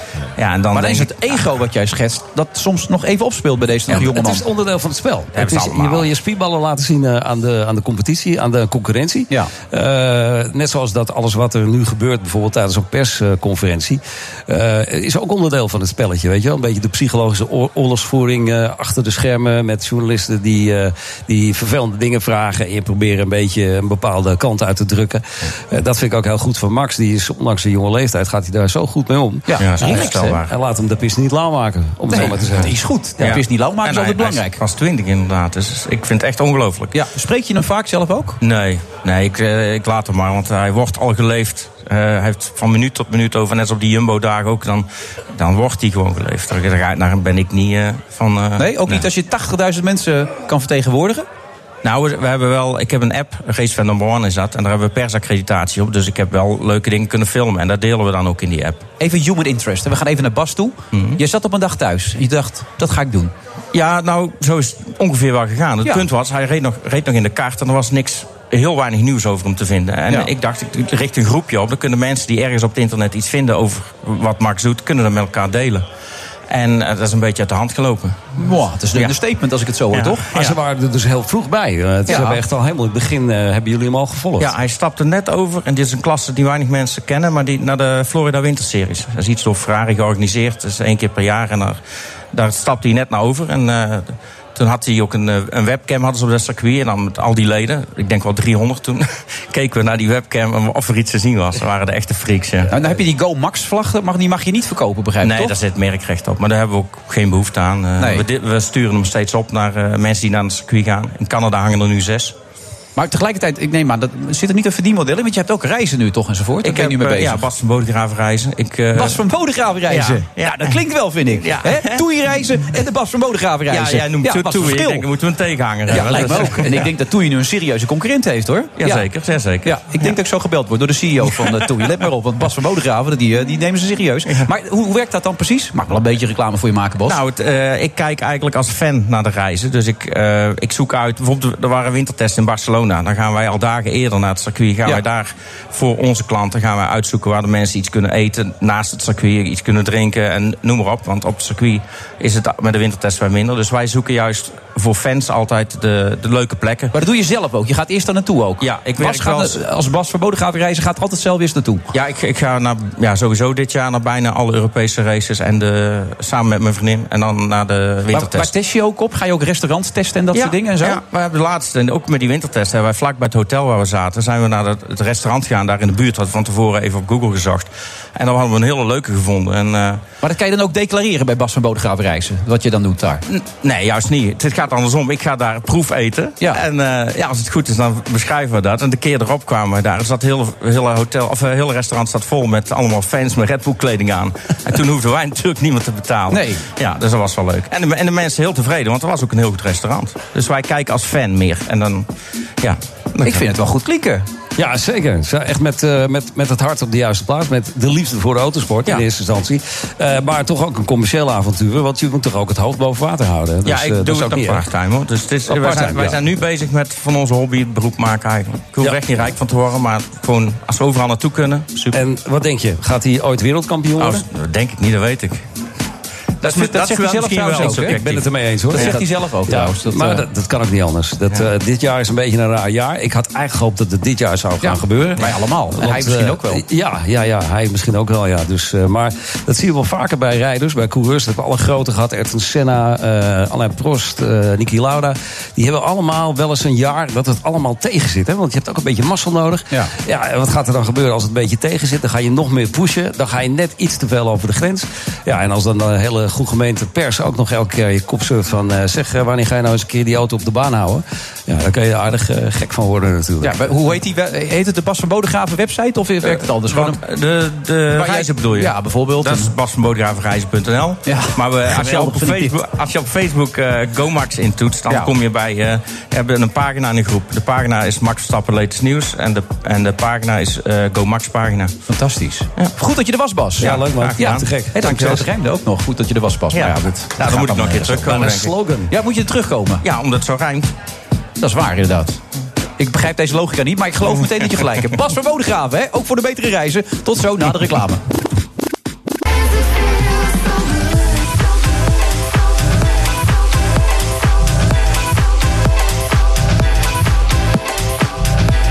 U luistert naar de Friday Move van vrijdag eh, 8 juni. We zitten vandaag bij de BOVAG vanwege de lancering van een nieuwe website. Via bovag.nl, daar kun je occasions mee halen. En de man die natuurlijk altijd zijn occasions in Nederland koopt, dat is Henk Westbroek, toch Henk? Dat klopt, ja. Ik koop altijd tweedehands auto's omdat ik de vorige in elkaar gereden heb. Ja, dat- jij kan auto rijden, heb ik begrepen. hè? Ja, maar niet zo best. Ik Nee. bedoel, nee, ik geef het eerlijk toe. Kijk, de meeste mensen die auto rijden denken allemaal dat ze, dat ze Max Verstappen zijn. En als je op de weg kijkt, zie je dat de helft uit gekken bestaat. En de andere helft begrijpt niet hoe de regels in elkaar zitten. Nee. En ik geef ruidelijk toe dat ik een hele middelmatige Maar was jij echt ben. zo slecht als in de slechtste Ach, chauffeurs? wel, nee, natuurlijk niet. Dat was allemaal gespeeld, hè? Nou ja, moet je luisteren. Ben jij goed in het eh, door brandende muurtjes heen rijden in zijn achteruit in Gisteren een auto? deed ik het nog, want toen ging het ja, toen ging het. Nou ja, Ja. dat bedoel ik. Ja. Zo laat, kijk, als je vooruit rijdt, ging het bij mij niet één keer fout. Nee. Snap je? Maar door allemaal van die rare dingen met een bak water op je. Ik vind het hartstikke leuk, hè? Een bak water op een, van, van 500 liter slootwater over een wipwap. En als Ja. er dan water eh, in de auto stroomt, dan heb je iets fout gedaan. Ik heb nog nooit met een wipwap over een wipwap heen gereden met 500 Ja, één keer dus. Maar jullie gingen op een gegeven moment Ik met de bestelbus... gingen jullie door de straten van een of andere plaatsje... want het allemaal vrij Ja, smal toen was. reed ik iets te hard, joh. Ja, en toen heb je toch gewoon een beetje de muren ook eh, geraakt. Nee, ik heb eh. tegen geen muur geraakt. Oh, niet? Nee, er helemaal vloog iets af van de auto. Nou, dat, ik raakte op een gegeven moment wel met een spiegel een andere spiegel. Ah, maar ik, dat maar wat, maar wat ze er niet bij zeggen, is dat je geacht wordt ook een beetje op tijd te rijden.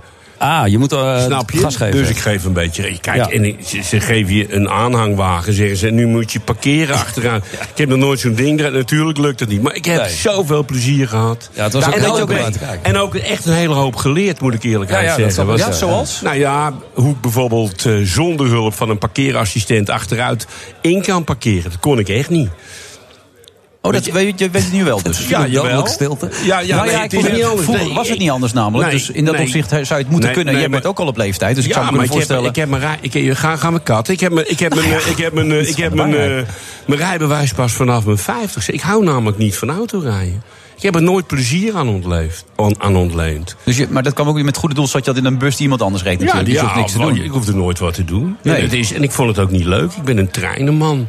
En op een gegeven moment reden die treinen nooit meer op tijd. Toen dacht ik, ga mijn rijbewijs maar halen. Ja. Die heb ik in één keer gehaald. Ik begrijp het ook niet. Het zal wel een kwestie van omkoperij geweest zijn. Ja. Maar even, nou, ik vind het sowieso fantastisch om je stemgeluid gewoon weer te horen. Ik, ik, dat, zullen we nooit, dat mag, mogen we gewoon niet kwijtraken. En dat, daar was wel bijna sprake van, Henk. Ja, ik had je stond daar in een biologische, biologisch Nou, in, hotel. In, ja, in een biologisch hotel in Sicilië. En helder als ik ben, ja, weet je wel, alles biologisch. En ook eh, alles op zonne-energie. En ik ga er onder de douche. En als je dan op een gegeven moment de pech hebt dat in de leidingen de Legionella-bacterie zit, wat je niet weet. En dat komt erin omdat ze. Dat ze dat water niet genoeg, dat wordt met zon verwarmd, niet genoeg doorverwarmen naar 80 graden. Het adem je in en zeven dagen later ben je dood. En ik heb pure mazzel gehad Nou, ik was met zware longontsteking, kreeg ik antibiotica, dat hielp niet. Ik werd naar de eerste hulp gebracht in een ziekenauto. En daar trof ik een Indiaanse arts die afgestudeerd was op de Legionella-bacterie. Zo, Zo, dat, dat zou je net moeten hebben. Ja, en, hebben, een beetje en, en, geluk. en je hebt heel veel soorten erin, hè? Ja. En die man die vroeg aan mijn dochter die erbij was... Waar, ben je nog ergens geweest? Toen zei hij, ja, eh, Sicilië. Die gaf me gelijk de goede antibiotica. Vier dagen eh, later was ik van de intensive care Maar zonder die arts was het waarschijnlijk, als je een ander had gehad... Nou ja, je gaat sowieso, als je ermee besmet wordt... heb je 50% kans om dood te gaan. Als je dan niet het goede antibiotica krijgt... er is er maar één op elke variant die werkt... Dan, ben, je- dan ben je de sjaak.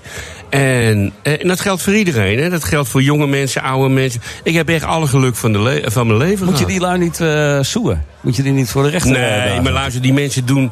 Kijk, die hebben, die hebben alles biologische. En, en alles gaat in die zuidelijke landen op zonnewarmte. Ja. En die weten dan gewoon niet.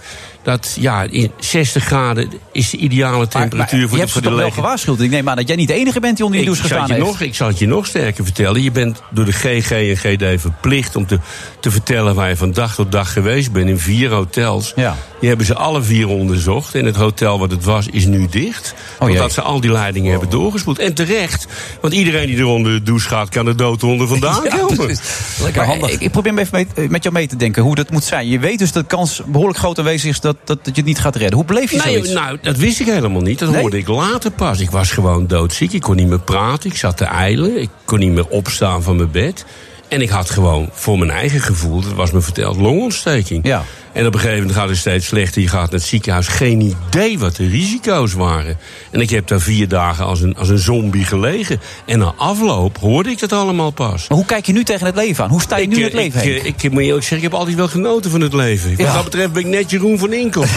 Eh, eh, eh, altijd eh, ja, genoten van alles wat het leven te bieden heeft. En heb je ook eh, inspiratie eruit kunnen halen voor nieuwe teksten à la Vriendschap is een droom, een, pakketje Nou, ja, ja, nou, ja, ik, ben, ik, ben wel bezig om allerlei eh, leuke nieuwe liedjes te schrijven. En dat komt ook. dat- dat die, ik, had al een half jaar geleden een LP af moeten hebben, maar er kwamen wat dingen tussen, dus die komt binnenkort uit. Maar je hebt toch ook een WK-nummer nu? Eh, eh, nou, dat, dat hebben, ja, ik weet niet hoe die jongens meer heten, de Gorgels of zoiets. Die hebben België eh, gepakt en daar hebben ze van alles en Ja, nog wat ja, mee ja. gedaan.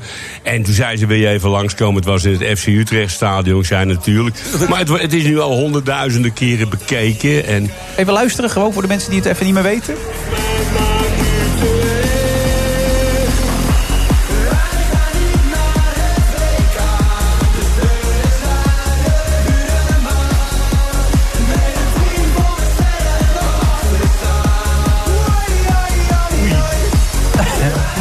Het is natuurlijk- Dit is natuurlijk een verschrikkelijke versie, maar, maar die jongens die dat doen zijn zo leuk en Ja, zo aardig. gasten? Ja, die vinden dat gewoon. Die doen dat voor de gein en dan een grapje werk ik altijd graag mee hoor. Maar eh, eh, heb jij je beste werk al gemaakt of gaat dat nog komen? Mijn best, ik heb vorig jaar acht, al zeg ik het zelf, briljant, nou ja, nee, maar erg goede nummers uitgebracht. Maar ja, je past in geen enkel format meer. Nee. Als je oud bent, dan word Ook je niet bij Max op eh, niet- Radio 5? eh, Nou, vanaf... nou, laat ik het zo zeggen. Ze hebben tot nog toe acht kansen laten liggen. Maar het is. maar het is. nee, maar ook met hele super recensies. En ook liedjes die ik schreef met hele hippe eigentijdse mensen. Pieter Pequin, eh, eh, Polska, Daniel Lohuus. Ik bedoel niet alleen maar met mijn vaste eh compagnon, maar hele leuke, goed gerecenseerde liedjes. Maar Jeroen, wat doen we eraan dan? Nou, ik eh, zal je vertellen, eh, ik wist dit helemaal niet. eh, Dat bedoel ik. Nou, dus, dus daar gaat ergens iets fout. Maar ja, ik, ik denk dat eh, bij, op een zender als Radio 5 is eh, nieuw materiaal van Henk Westbroek. En helemaal als het nog met eh, één been in eh, de tijd van eh, het nu staat. Doordat je samenwerkt met hele Ja, hippe hele hippe jongens. Ik denk dat daar meer dan eh, genoeg ruimte voor is. Maar nodig hem een keer uit, man, die, Kijk, die zender van jou. Kan kijk. dat eigenlijk? Kun je langskomen bij jou of is dat verboden? Nee, ja, natuurlijk. Ja? Jij mag altijd langskomen. Nee, maar als voorbeeld eh, ook. Mag het? Mogen, mogen mensen bij jou meepraten? Even ze gaan schuiven, zeggen... Hey, Jeroen. Eh, nou, het is, eh, ja, dat kan wel. Ja, ja, het is niet echt zeg maar, de stijl wat we doen. Nee. Omdat eigenlijk heel veel programma's wordt zeg maar, met meerdere Henk het juiste tempo voor de zender. Daar kan het niet aan liggen. Qua qua praattempo, daar kan het niet aan liggen. Maar, Toch? eh, hij moet wel de parkeergarage inrijden, dus daar ligt dan misschien Dat is, nog een dat, eh, is, dan, is dan even een drempel te veel misschien. Maar het is. eh, nee, ik praat ook niet zo snel. Maar ik heb er nooit een luisteraar minder om gehad. Nee, dat, dat maakt jou zo uniek, man. Dat is een Dat feest is, eh, altijd. Nee, maar in Utrecht praat niemand erg snel. Nee. Je bent trouwens dan wel boos op Hogica gebeuren, hè? Je Nou, hebt boos is een videobeelden groot ja. Maar ik, sinds ik een, eh, een jaar of drie... Ik heb 22 jaar een zaak en nooit problemen gehad. En drie jaar geleden stuurde ze een loktiener op me af. En toen werd mijn, mijn tent, dat ging met veel poehaden. Oh, we gaan die tent van Westbroek sluiten. En toen nam ik een goede advocaat en die zei, moet je luisteren joh. Als jij een loktiener na 11 op iemand afstuurt... en die onder de 18 is, mag die niet in de horeca werken. Nee. En dat is verboden op eh, per wet. Hè? En dat is kinderarbeid. Toen zei de gemeente, ja, maar het was eh, vrijwilligerswerk. En toen zei de advocaat, dan heet het slavernij. en, en toen moesten ze die keutel intrekken. En sindsdien hebben ze een meneer op mij gezet. En die heet meneer Vermeulen. En die komt ongeveer, ik heb een, werkelijk, ik heb 10 centimeter... eh, dossier. dossier. En die komt elke week met een nieuwe beschuldiging. En die moet je weer leggen. En als je dat weer legt, niet goed weer legt... is de dreiging dat je zaak gesloten Maar werd. waarom? Waarom doen ze dit? Nou ja, omdat ze, omdat ze ik vermoed, ik kan, ben natuurlijk geen helderziende... omdat ze één keer in hun leven een slag verloren hebben. En sindsdien heeft meneer het vijf keer geprobeerd. Bijvoorbeeld, ik zal één leuk voorbeeldje geven. Er is bij mij een, eh, een feestje gaande voor oudere jongeren.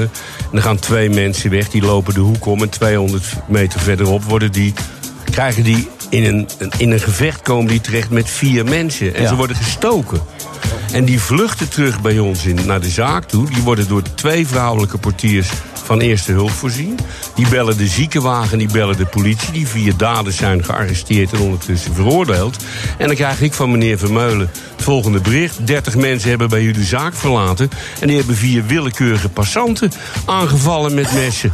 Ja, let wel, dat moet ik gaan weer leggen. Dan Ja. moet ik getuigen op gaan roepen. Dus de portiers, de mensen die werkten. Dan moet ik ook de politie gaan bellen dat het anders zat. Anders sluiten ze mijn zaak. Maar meneer Van der Meulen is gewoon een lul als ik het zo Eh, hoor. Dat is een. Nou ja, ik, ik, dat soort woorden gebruik ik Nee, niet graag hardop. Maar in dit geval wil ik een uitzondering maken. Twee, weken, twee weken later, het is echt, je lacht je helemaal kapot. Eh, eh, krijgen wij een aanschrijving dat er een bestuurlijke boete aankomt. Dat hij zelf geconstateerd heeft. A. Dat er bij ons een feest was wat niet aangemeld was. Dat moet je aanmelden. En B. Dat onze portiers 30 mensen hardhandig naar buiten hebben gewerkt. Dus dan schrijf, schrijf ik op. A, er was geen feest, dus we hebben het niet aangemeld. Moet ik ook weer getuigen voor regelen.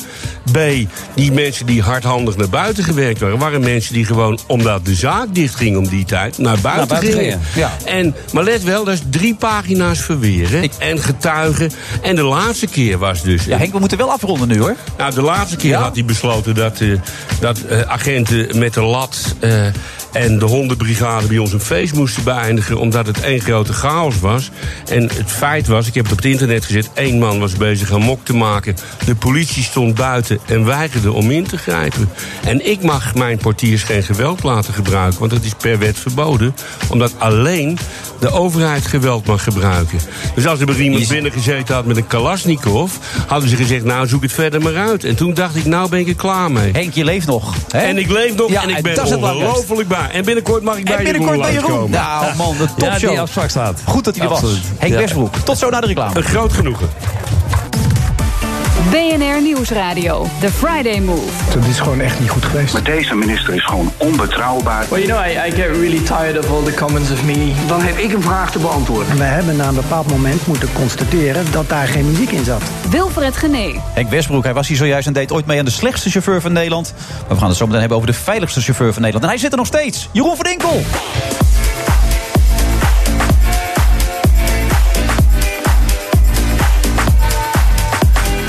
Het eh, laatste half uur van deze uitzending van de Friday Move 8 juni. En we zitten op het hoofdkantoor van de BOVAG in Bunnik. Prachtige naam, Bunnik. Oh, daar wil je wat over zeggen. Nou, Bunnik.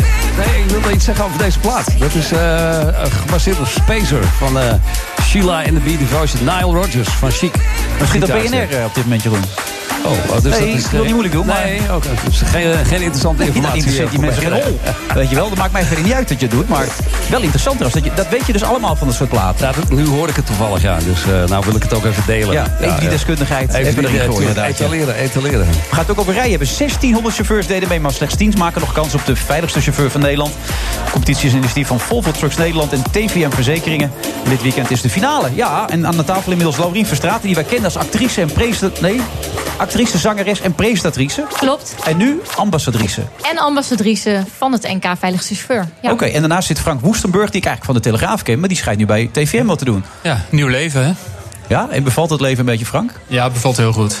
Ja, wat houdt het in eigenlijk, dat leven dan? Eh, nou, dat houdt in dat, eh, dat je een nieuwe wereld binnenstapt met andere mensen. Dat je andere dingen gaat doen. Dat je wat meer weekenden niet op pad bent. Want ik was natuurlijk vooral heel veel weg met eh, schaatsen en Formule 1. Ja. En nu eh, wel communiceren, maar op een andere manier naar andere mensen. En dan ben je ineens eh, betrokken bij eh, het NK Veiligste Chauffeur. Dus eigenlijk van de snelste chauffeur van Max naar, naar Laurien. Ja, het klinkt toch vrij logisch, Laurien, wat het inhoudt. Maar wat houdt het precies in?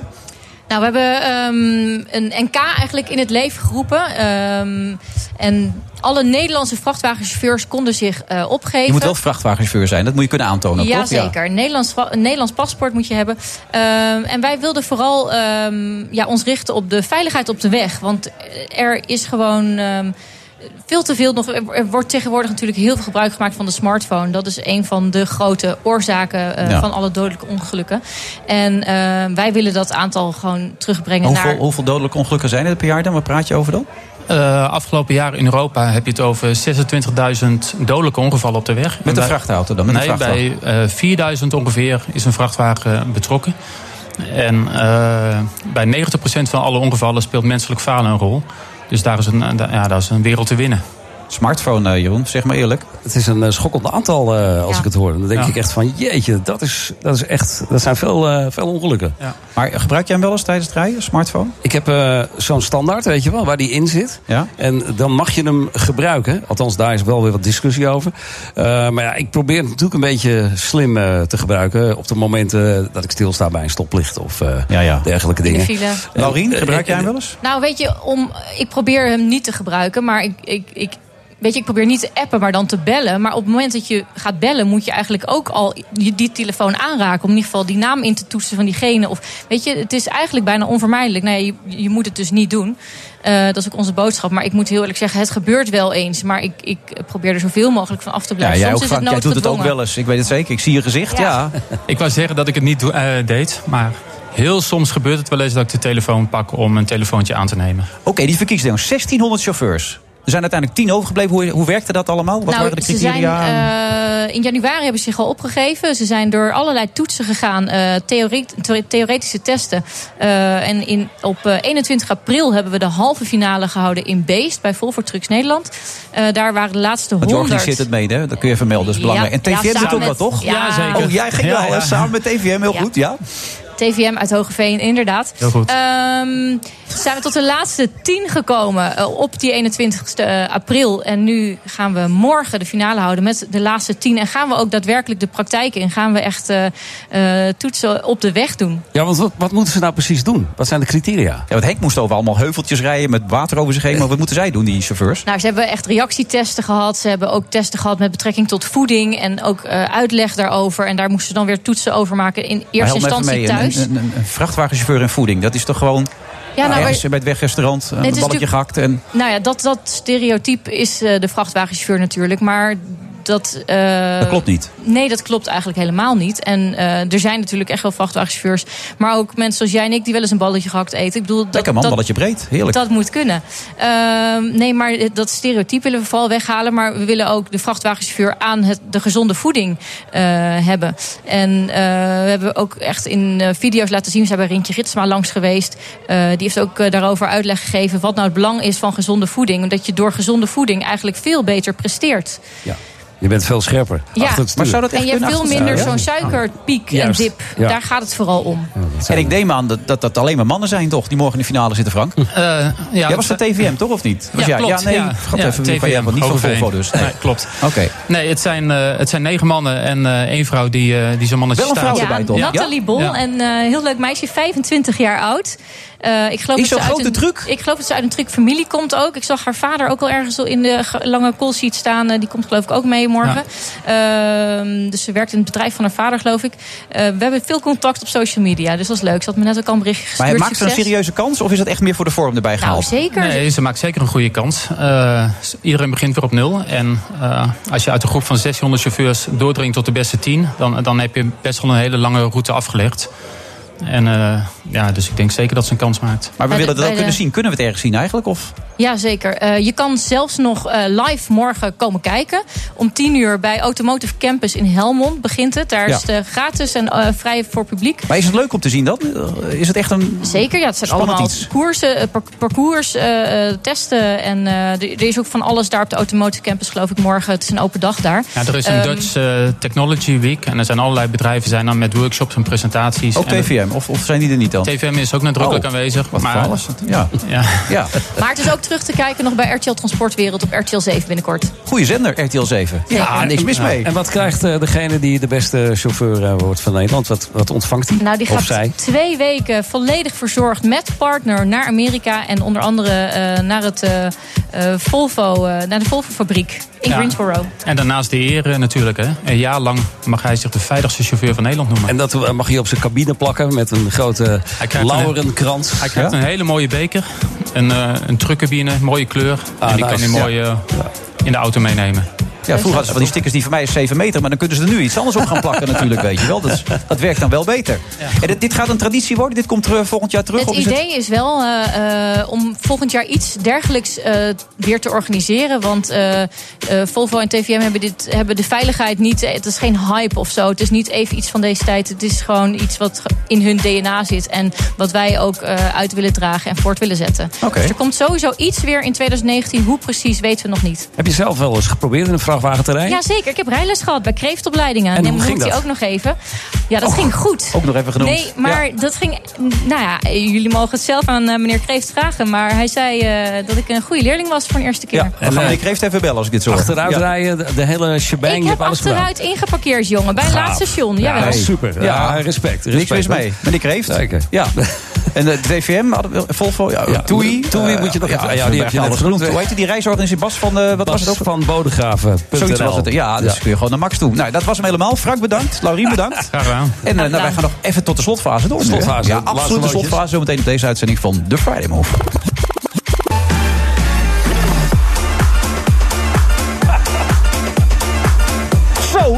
Hier in deze slotfase. De absolute slotfase. Ik was er bijna kwijt van deze uitzending van de Friday Move. 8 juni het jaar 2018. En eh, we gaan naar Rob Jans. Hij zit er klaar voor volgens mij, Rob. Of niet? Ja, zeker. Ja, goed man, Rob. Ja, helemaal Lekker klaar. man. Ja, voor Beurswatch eh, dadelijk. En waar gaan we het over hebben? Nou, natuurlijk over de G7-bijeenkomst in Canada. De handelsoorlog zal daar zeker eh, de agenda beheersen. En volgende week komt ook het bestuur van de Europese Centrale Bank weer bij elkaar. En de vraag is dan, komt er meer duidelijkheid over... of de geldkraan wel of niet wordt dik gedraaid? Klaas Knot, onze eigen eh, centrale bankpresident... die hoopt in ieder geval van wel. En Adyen is een internetbetaalbedrijf. Gaat naar de beurs, dat wisten we al. Maar deze week is duidelijk geworden dat dat maar liefst 6,5 miljard euro waard moet zijn. En is het dat ook echt waard? Ja, dat is heel veel gas. eh, Heel Ja, veel. Amazon, eh, ze hebben een deal met Amazon gesloten volgens mij, toch? Nee, met eBay. Oh, eBay was het, ja. Ja, en, en ze hebben daar in ruil heeft de eBay daarvoor ook een, eh, een belang Aandelen. in, eh in Adyen gekregen. Nou, eh, is het 6,5 miljard waard? Ik vraag het aan mijn gasten. Dat zijn vandaag Lucas Daalder van Robeco en Wim Zwanenburg van Stroeven en Lemberger Vermogensbeheer. Ze mogen het nu zeggen, ja of nee, heren? Oh, ze zitten er nog niet. Nou, Nee, dan zo meteen, hè? Nee, nee, nee, nee, nee, nee. Ik Oké. sta in mijn eentje. Heel goed, Jo, tot, tot zo. zo. Jo.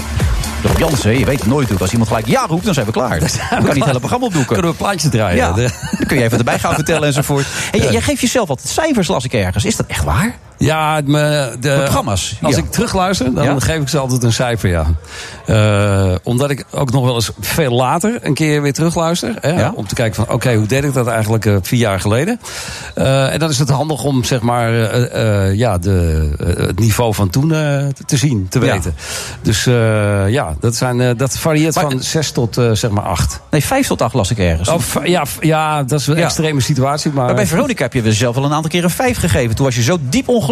Ja, daar was ik, eh, Met op, het het gedoe? laatst, op het laatst was ik daar heel diep ongelukkig. Want toen zat ik in het weekend. En ik, ben, eh, ik deed eh ochtendprogramma bij Mhm. Veronica. En dat vond ik eigenlijk zo leuk. En wij waren aan het bouwen. En daar zat ook groei in. Maar dat werd eigenlijk ja, onderbroken door een nieuwe koers. Ja. Nou, dat kan natuurlijk. Alleen daar baalde ik wel van. Toen ging ik naar het weekend. Ja, dan zit je toch op een andere plek. En dan zit je na te denken van ja, vind ik het eigenlijk nog wel eens leuk hier. En dan, ja, dan maak je ook niet zo goed programma. Nee, maar nu zit je op een, op dit moment bij NPO? Op een eh, acht. Ik ben een acht, ja. ja, ja, ja. Want weet je wat het is? Ik kan dus, wat ik al zei, eh, muziek zelf uitkiezen. Eh, en dat is altijd de reden geweest voor mij om überhaupt op de radio te gaan. Ik wilde, ik wilde muziek laten horen andere mensen waar ik zelf enthousiast over was. Eh, en als ik dan die muziek draai, dan doet het iets met mij. En dan komt ook de inspiratie. En dan, dan, dan komen ook de, de lekkere, makkelijke aankondigingen. En die ideetjes om spelletjes te doen met muziek, enzovoorts, enzovoorts. Maar hoger dan een 8 kun je niet scoren, hoor ik je nou net zeggen. Nee, dat klopt. Waarom Ja. niet? Ja, ja, ja, dat is. eh, ja, ik Is weet dat niet. Nederlands of niet? Nou, nee, omdat eh, er is altijd iets aan te merken. Ik heb altijd wel, als ik dan terugluister, die show, dan denk ik. eh, nou, dit had nog even beter gekund. Of je had toch nog eventjes iets meer kunnen provoceren. Of juist iets minder provoceren. Of weet je wel, dat, ja, het is een ongoing proces. Ja, maar nu ben je 56. Jeroen Hendrik Donderwinkel. Zit je nou in de gelukkigste fase van je leven? Ja, ja? ja, ja, ja. Dit is echt een super fase van mijn leven. Want ik, eh, ik heb een leuk werk. eh, ik ben gezond. eh, ik heb, mijn gezin is safe. En het gaat goed mee. En muzikaal, ik haal heel veel bevrediging uit wat ik doe. Dus ja, dit is een gouden fase. En al die lessen, de hartinfarct, de midlife crisis, dat heb je gelouterd tot wie je nu bent. Waardoor je kan zeggen, ik ben er. Ja, dat kun je wel zo zeggen, ja. Ja, ja, ja. ja, ja. En is er nog iets waar je naar uitkijkt? Of zeg je, ik leef in het nu, echt boeddhisme, onderweg zijn is belangrijker dan arriveren? Wat ik heel leuk zou vinden, ik, eh, ik heb begrepen bijvoorbeeld dat BNN Vara is bezig om eh, series eh, te ontwikkelen voor Netflix. Ja? Ik ben natuurlijk iemand die graag zijn fantasie gebruikt. Ik heb twee thrillers geschreven. En ik denk dat ik ook heel veel ideeën heb om een goede serie samen met andere mensen uit te werken. En dat is wel een beetje mijn droom van de toekomst. Dat zou ik heel graag willen doen. Goed dat je het uitspreekt. Je moet dingen uitspreken om ze tot, tot- tot stand te laten komen. Ja, dat heb je bij deze gedaan. Maar ze hoef je niet te bellen om een radiostation op te bouwen. Althans, John hoeft je niet te bellen. John hoeft mij niet Nee, bellen. Iemand anders misschien wel? Ja. Oké, Ja, dat zou nou, kunnen. Ja, heb ja. je dat ook uitgesproken? Dankjewel voor de gastvrijheid. eh, Ja. Eh, Veel succes. Ja, ik vond het goed dat je er was, eh, Jeroen. Dankjewel, man. Ontzettend bedankt. We zijn er volgende week weer. Dan zitten we niet in Bunnik. We zitten volgens mij gewoon in Amsterdam. Gert-Jan Segen zit er dan bij. Wordt ongetwijfeld weer een topshow. Tot dan. Dag. Mogen we aan boord? Ja, de- waar, waar zal ik eens beginnen? Laat ik eerst maar eens beginnen met het, het nieuws inderdaad dat Trump eerder eh, weggaat van die G7-top. This really calls for tough economic sanctions and holding the Russians accountable. Ik vind de toon van dit kabinet al behoorlijk hard. This week, we're going to achieve another huge milestone. You cannot continue doing business as usual uh, with Russia while they're being such a bad actor in all of these other areas. Well, you know, I, I get really tired of all the comments of me. Nou, dat is een rol die de Tweede Kamer niet kan innemen. En de bedoeling is eigenlijk dat hier vanaf het begin alles met veiligheid en privacy in mind wordt gebouwd. En wij hebben na een bepaald moment moeten constateren dat daar geen muziek in zat. Dat dat niet kon. Nou, ik bedoel, dat, het is evident dat allerlei eh, eh, partijen en landen daar eh, politieke punten aan zien. We have a president that is creating a episodic chaos every single day. Hij probeert er nog steeds onderuit te komen. En dat is, dat is iets wat eh, allereerst ontzettend pijnlijk is voor de nabestaanden. We hebben in Nederland de afgelopen eh, nou, zeg maar 20 jaar ontzettend veel winkels bijgebouwd. Maar het blijkt dat we er gewoon te veel hebben. Ja, want ik zal ook eh, ergens moeten leven, anders dan is dat eh, niks. Maar ik ga natuurlijk proberen die periode zo kort mogelijk te houden. Ga eens bier halen, bestel bitterballen, zet de muziek aan. Everybody has, has those comments, no, I don't listen to it anyway. And I just, I just do my own thing. Ze hebben nu allebei daar de, de hoogste politieke prijs voor betaald. Door namelijk een ontslag in te dienen. Ik begrijp niet waar je het over hebt. En het is natuurlijk ook zo dat als die helderheid eh, er niet is, dat we dan, ja, Dan heb ik een vraag te beantwoorden. Dan moet ik weggaan. Dat is gewoon echt niet goed geweest. Dat had ik, ik had dat moeten doen. En eh, ja, dat heeft allemaal te maken met een privé eh, situatie. En eh, daaromheen ga ik verder ook niet op in. Maar het is niet goed geweest. We haalden vreselijk van. The Friday Move wordt mede mogelijk gemaakt door TUI. Discover your smile. We zijn altijd maar onderweg. Altijd in voor een alternatieve route. En altijd zo snel en het liefst ook zo duurzaam mogelijk. BNR Mobility. Altijd op maandag om half twee. Met Meijnerd Schut. En natuurlijk altijd met Nout Broekhoff. Oh ja, en je kunt het ook altijd terugluisteren in je favoriete podcast-app. Abonneren maar. Altijd doen. BNR Mobility wordt mede mogelijk gemaakt door ALD Automotive en Leaseplan.